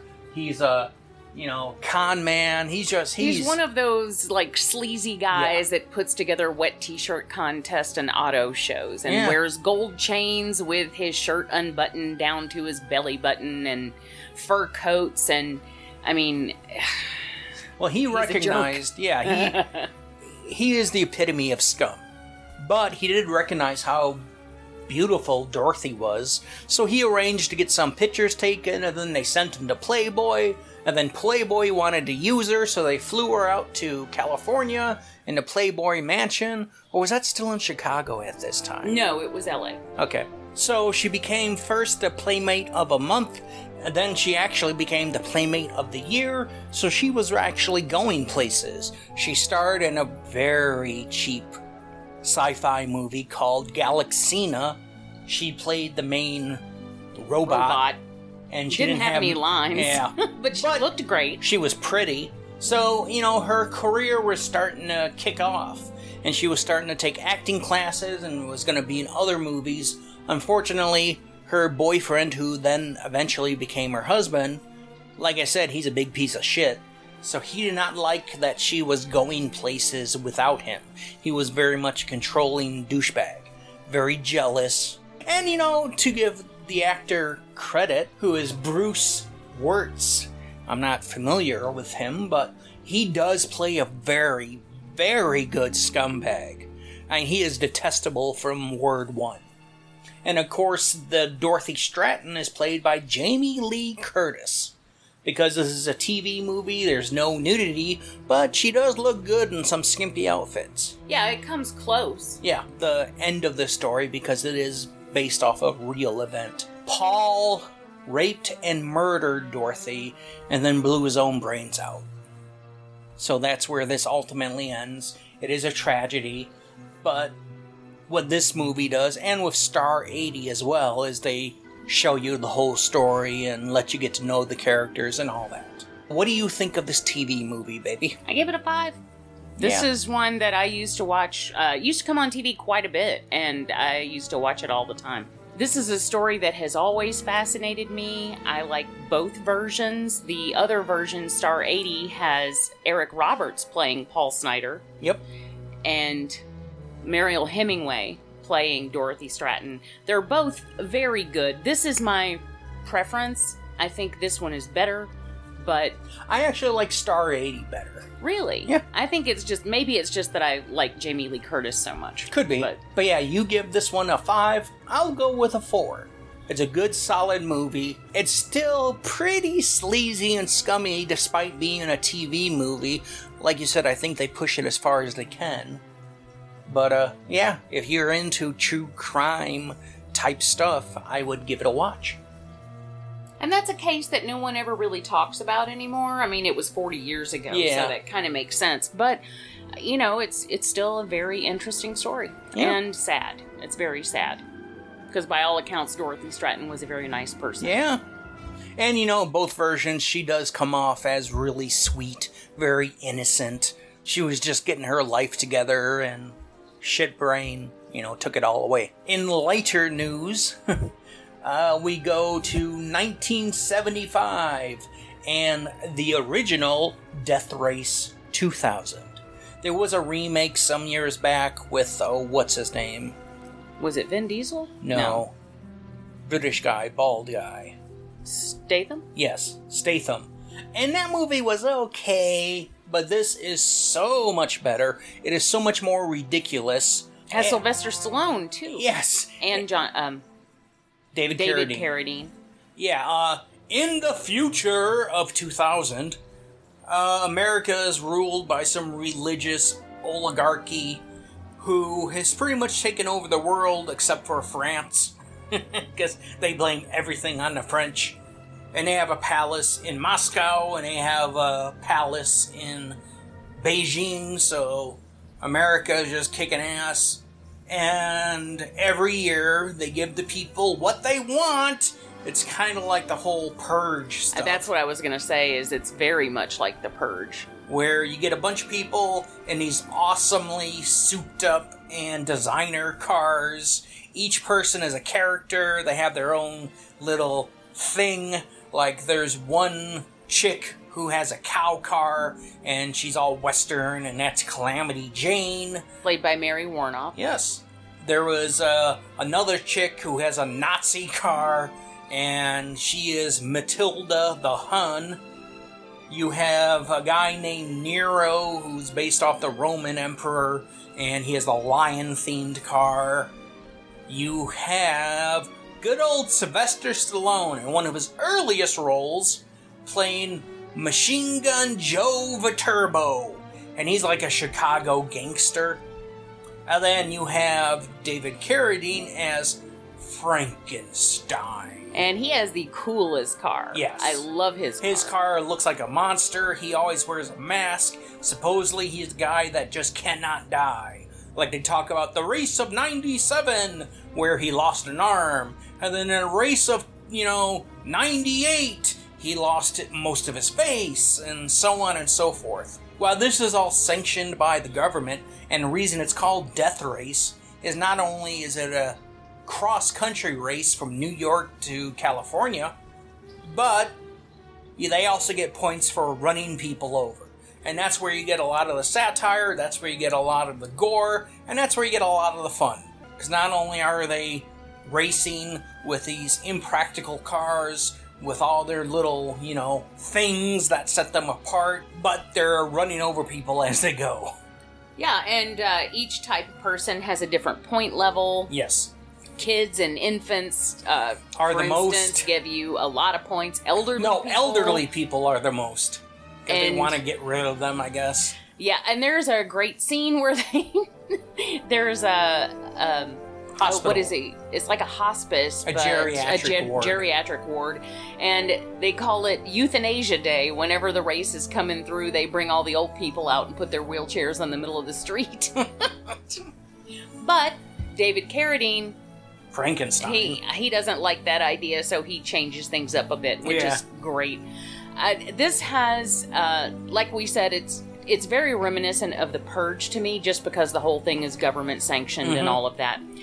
But it also reminds me of something like slashers. If Yeah. you've ever seen that, it's that's kind of an an obscure film, but uh, it's all about a Japanese gang show. Gang show.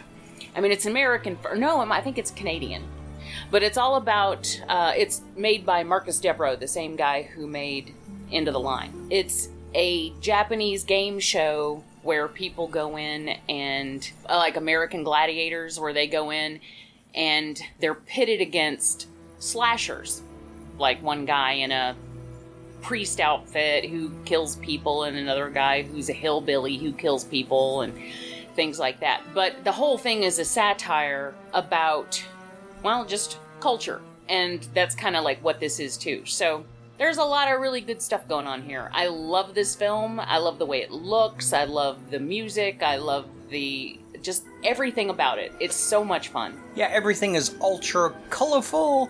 Um, there's a a resistance movement, and they're trying to kill the racers. And The racers are all driving around killing people, having lots of sex as they do it. Oh yeah, there's some nudity here too. Yeah, it's just it's a weird, wild movie, the likes of which wasn't a thing before this and not so much after it. Like I said, they did do a remake, but they tried to quote make it more realistic, I guess. Lame.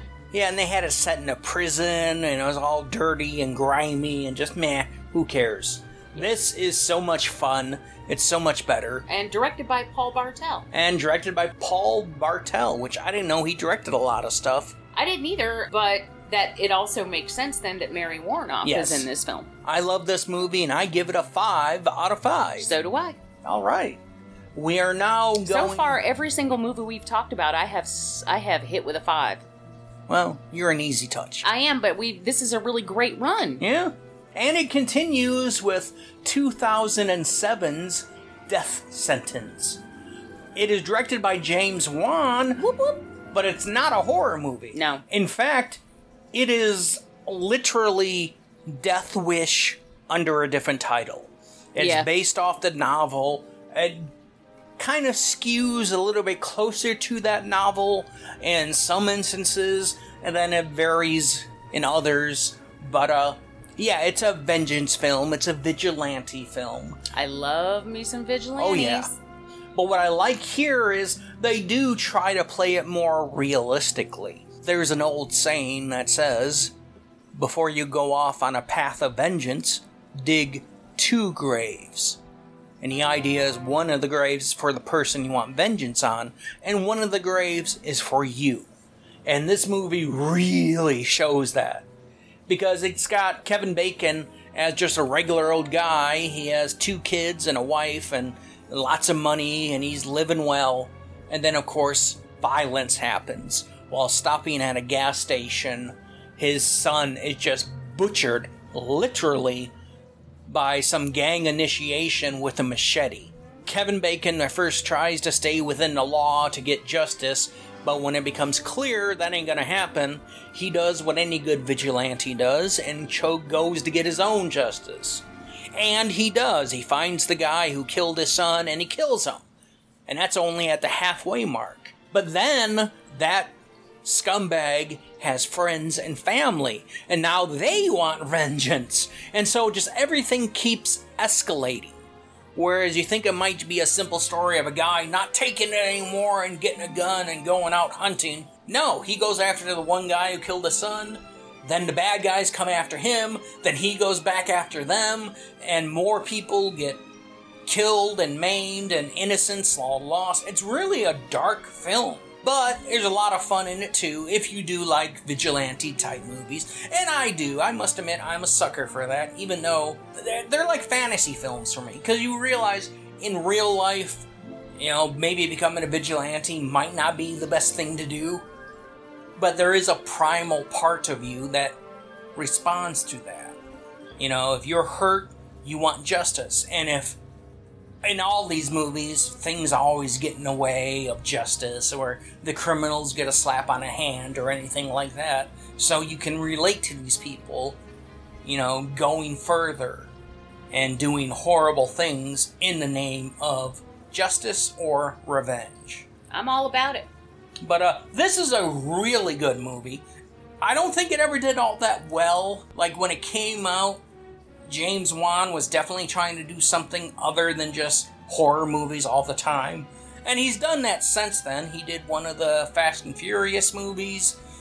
Aquaman. He did Aquaman, so he has broadened out some, but this was his first attempt at that. And I think it works, but again, a lot of people didn't like that he was stepping outside of his safety zone or something. You also see Billy in a scene here as Oh, yeah. graffiti in a tunnel Yeah, or like an underpass. as typical of James Wan, there's usually a Billy the puppet. You know, the little puppet comes out and wants to play games with you from Saw. He's usually somewhere in the background, and he's here.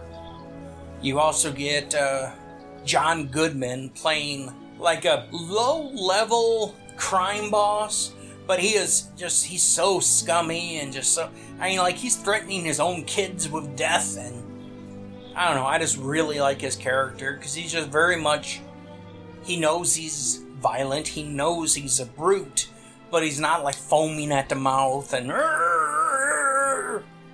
He's very cold and calculating. Kevin Bacon is great as the normal good guy pushed too far. Well, what I like about it is that he doesn't just. He's not out of the gate a badass all of a sudden because he has a vendetta. Yeah. He is a normal guy who fucks up. Yeah. And he gets hurt. And other people get hurt. Yes. because of what he's doing. Yeah, he's Because he doesn't know what he's doing. He's not the Punisher. right. He's a guy who can't take it anymore, and he goes out to do something with that. Going against some hardcore, you know, street gang shitheads. And they're far more used to violence than he is. So there is a bit of a learning curve, but I like that.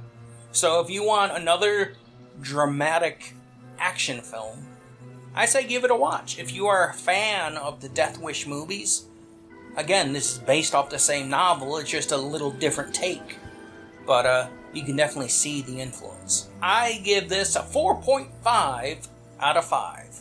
Nice. What do you give it? A5. Of course. I mean, come on. It's a vengeance film made by James Wan. Is it part of the Wanaverse? Yes, it is, because he made it. We now go to 1988 with Death Spa. The spa that deaths. no, it's not called that, but I always call it that. This is a movie that I often get conflated with uh, Killer Workout. Killer Workout. Me too. but this is okay. There is a workout club, a uh, a spa, and people start dying there. At first, you think it's like their brand new spiffy computer system that they installed, which can control everything, all the cameras, the actual gym equipment, and just so on and so forth. And you're like, oh, the computer's gone crazy. But then it starts going into supernatural territory, and then you're like, okay, what's going on? Is this a killer computer, or is there ghosts or something going on? So there's a bit of a mystery as to what's going on, why are people dying, and stuff like that. There are some pretty good kills.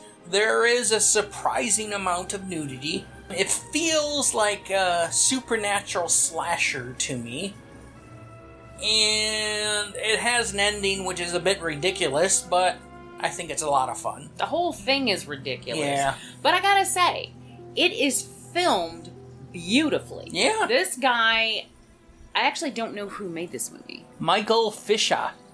Okay. He took this premise that is silly as fuck, because it really is, Yeah. and he really tried to make a legitimate movie out of this. You can tell it is gorgeous. Like the the shots are really beautiful, the lighting, like he took this shit seriously. Yeah, he's you can tell he's a artist because yeah, the shots in here are very artistic. Some border on pretentious, but it works for the most part. And then you have this ridiculous story of avenging ghosts or killer computers or maybe both. And you know, there's also some partners trying to screw another partner out of his share in the business, so maybe they're behind what's going on. And then you have this whole story about that one partner who's getting screwed out of the business.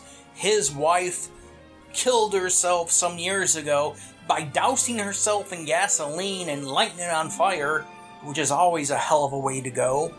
And then, yeah, you just have a bunch of people running around. You also have, uh, Ken Foree. yeah, Ken Foree as one of their workout instructors. So, yeah, it is just a fun 80s throwback. It's not really a slasher, although it kind of is. It's not really a supernatural horror story, although it kind of is. It is definitely pretty unique. Yeah, that's a good word for it. I give this a 4 out of 5. What do you? I will also give it a four. Ooh, you first 4. I know, I know. It's just you a- hate Death Spa. No, I no, I actually enjoy it quite a bit, but it is a little out there and it's not something I can watch all the time. Yeah, same here. We now go to an all time classic. I just mentioned Death Wish previously? Well, that's what we're talking about now. From 1974, it is the Michael Winner directed, Charles Bronson starring, just classic. It's the story, you know, a guy, he's an architect, and I like the fact that he's actually a pacifist in the beginning. Yeah, he was a conscientious objector during the Korean War. Yes, so that means he won't touch guns, he doesn't believe in violence. But unfortunately, Jeff Goldblum's an asshole.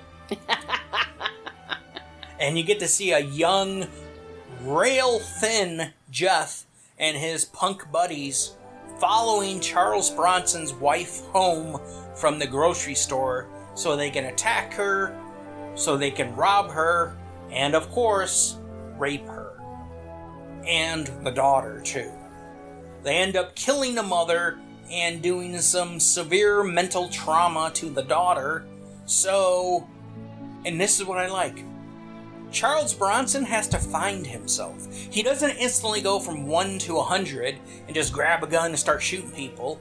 Because again, he's a pacifist and, you know, he wants the law to handle this, but the law never does. In fact, through the whole movie, he never gets his revenge on the people who actually hurt his family, and I like that because New York, where this takes place, is a big place. The chances of him finding those scumbags that did this are very, very thin. Well, and he doesn't even know No, who they were. So it would take a lot of magic for him to be able to get his rifle revenge. So he does the next best thing.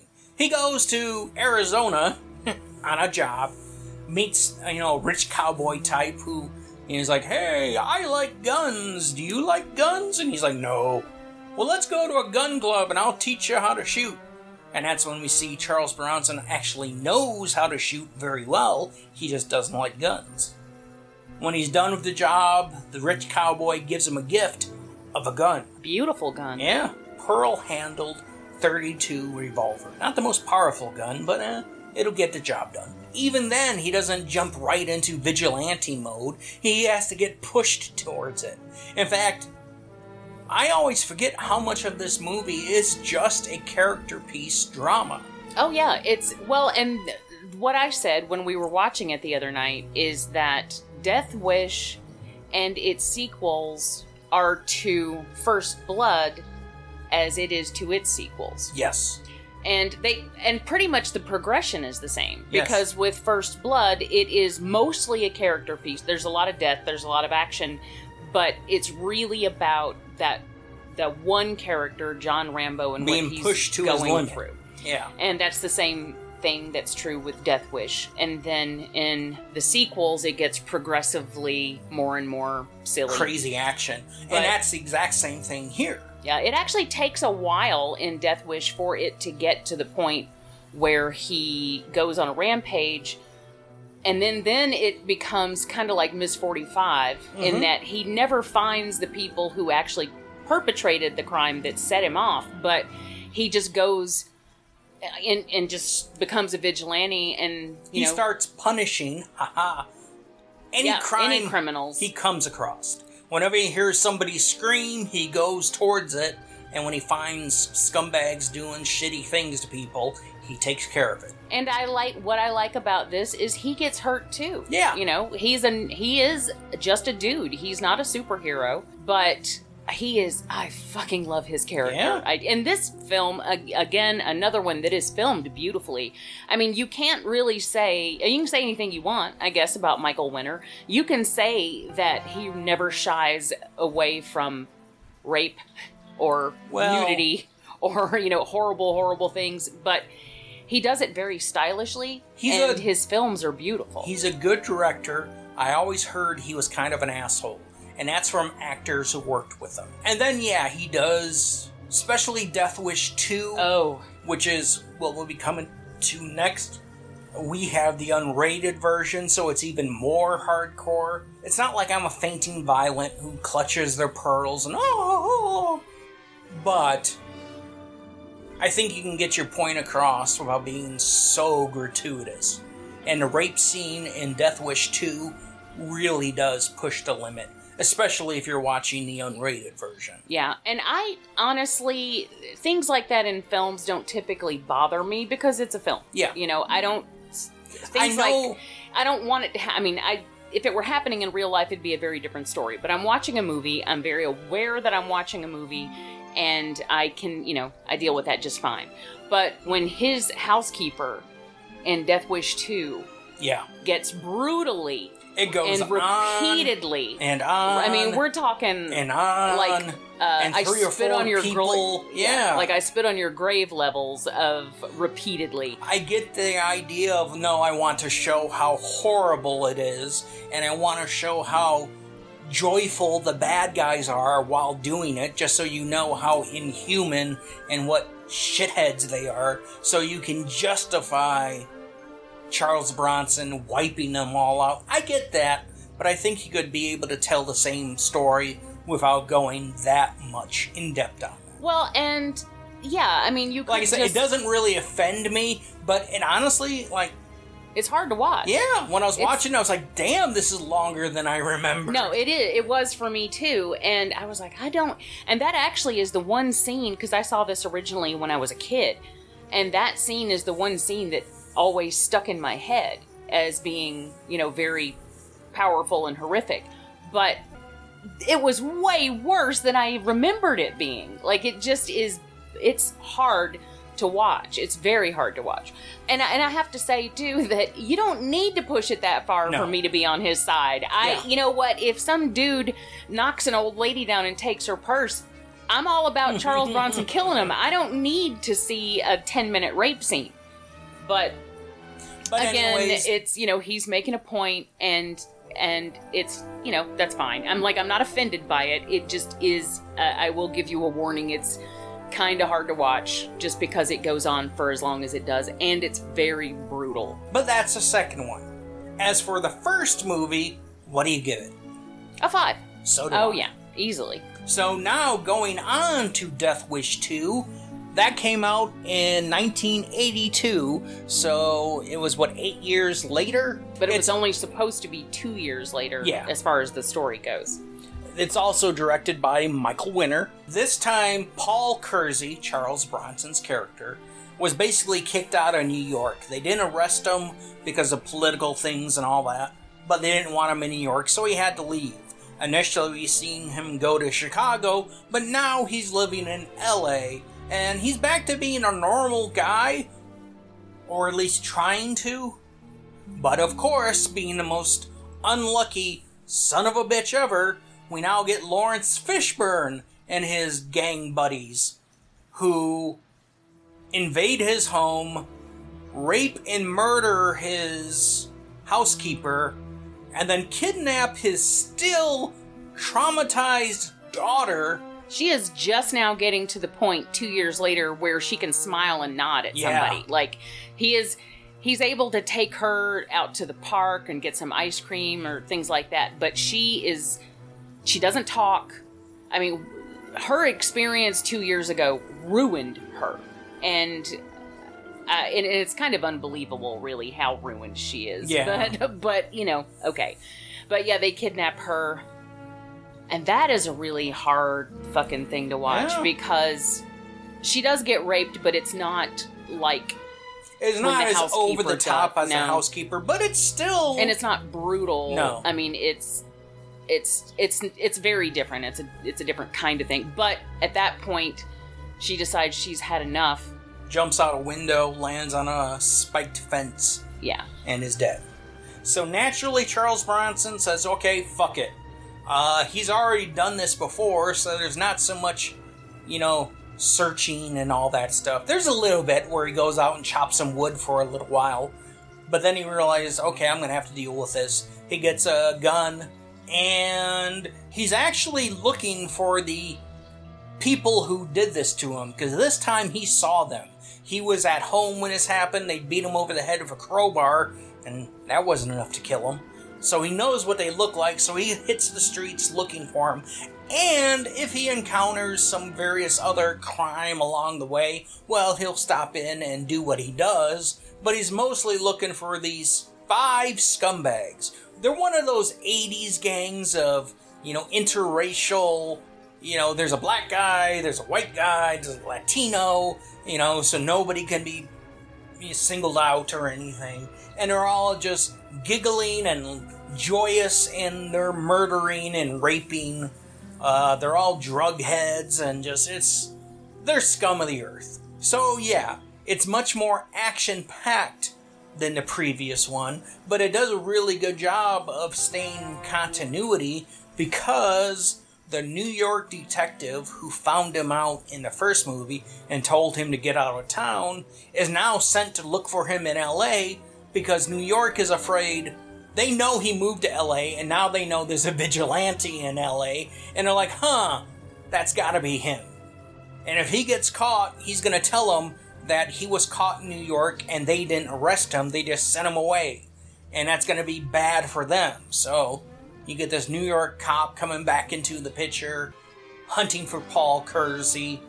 He is still an architect by day and vigilante by night. He now has a new girlfriend, and so he's trying to live his life, but he's also renting a room in the slums, which his murder room where he hides his gun and his hobo outfit, and uh, he's one by one stalking these people down. And you have some good action scenes. I love this scene where the first guy he encounters, he's wearing his big ass cross around his neck. Because, yeah, I'm sure he's a Christian. And Charles Bronson goes, So, do you believe in Jesus?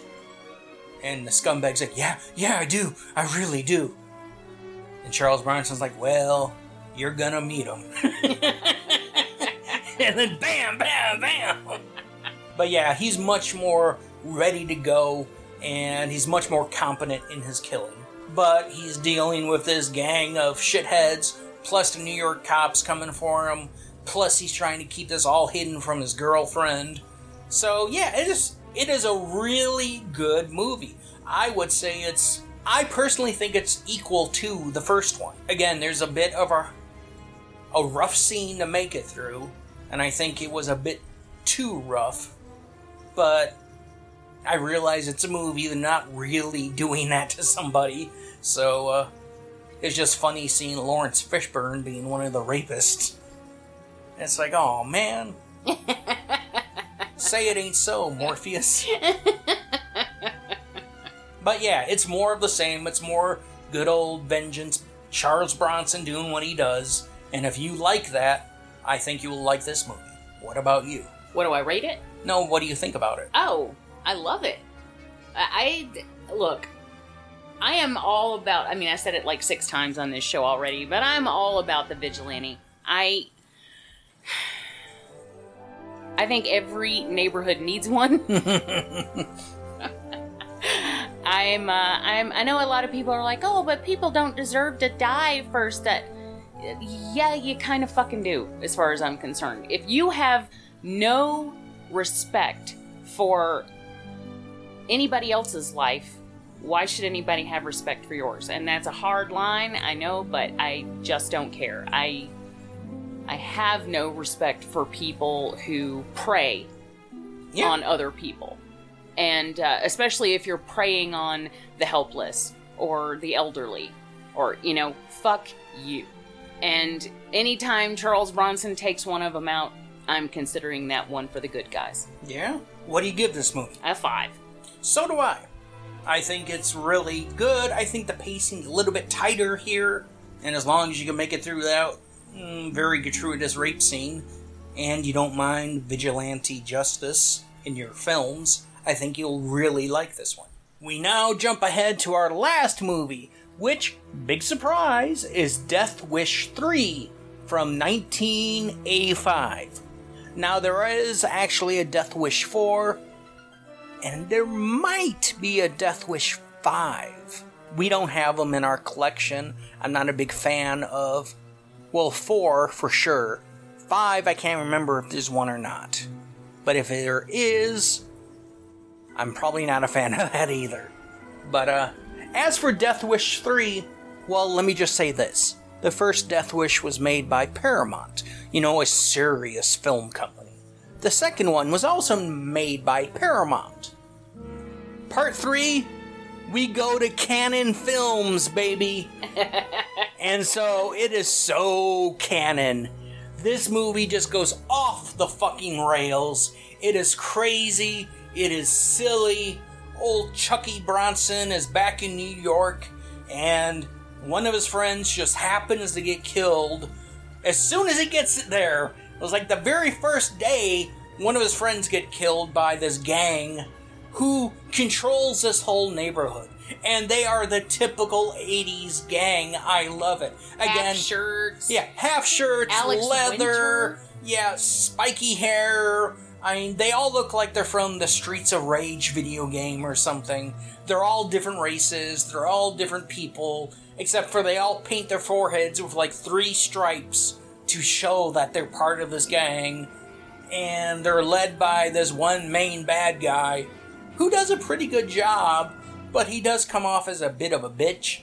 He's always talking a big game, but he never does shit. Uh, he'll, like, he knows who's doing this.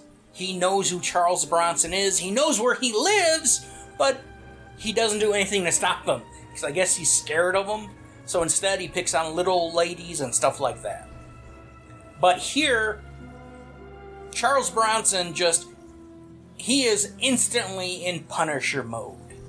There is no waiting, there is no him wondering. He's like, oh, a friend of mine's dead, time to kill a whole lot of people. Well, and the thing I love about this, and uh, Ed Lauter, for once, isn't playing an asshole. Yeah. He kind of starts out that way. Yeah, he's but, kind of an asshole cop, but But then by the end, you like him. But the cops can't control this area. They are afraid to go into this area. This gang has complete control. it is silly how much control this gang has. Yeah, and he. They're like an occupying army.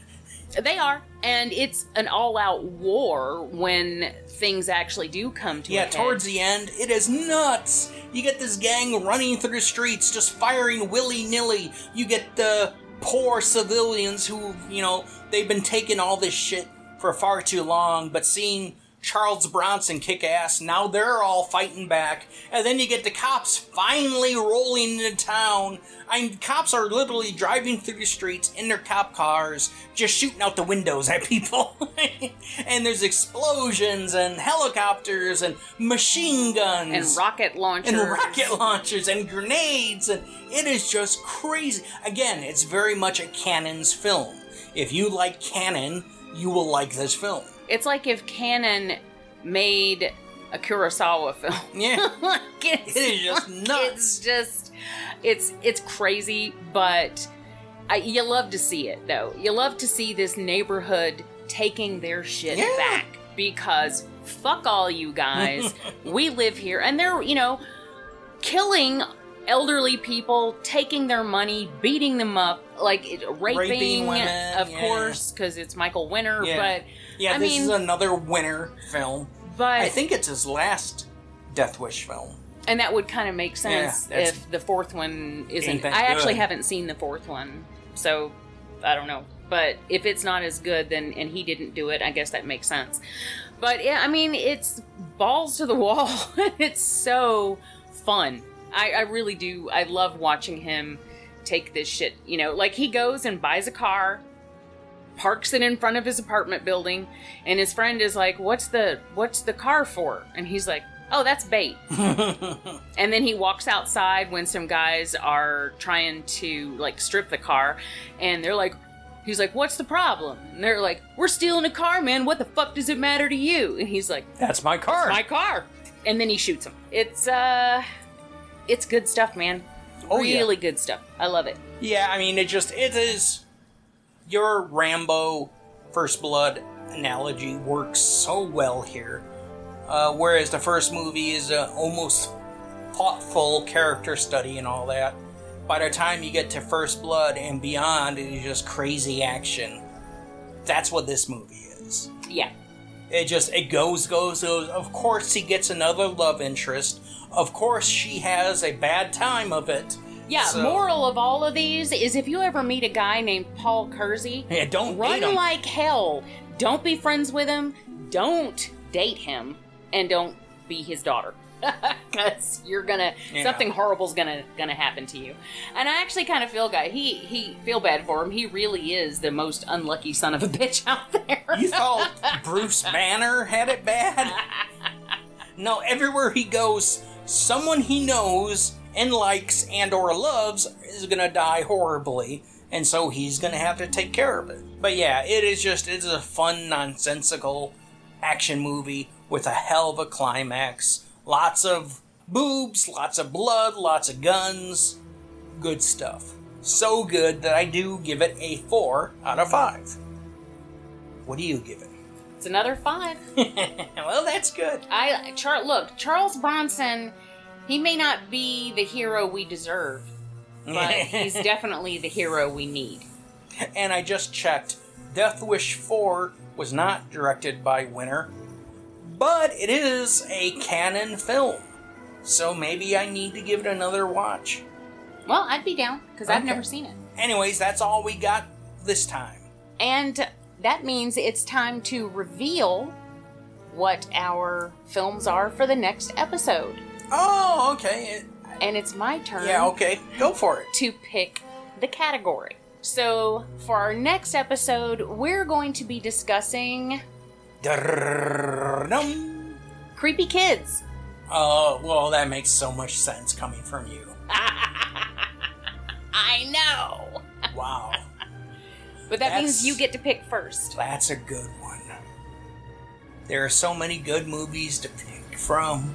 I'm gonna go with one of the OGs. I'm gonna go with Who Can Kill a Child? Oh, wow.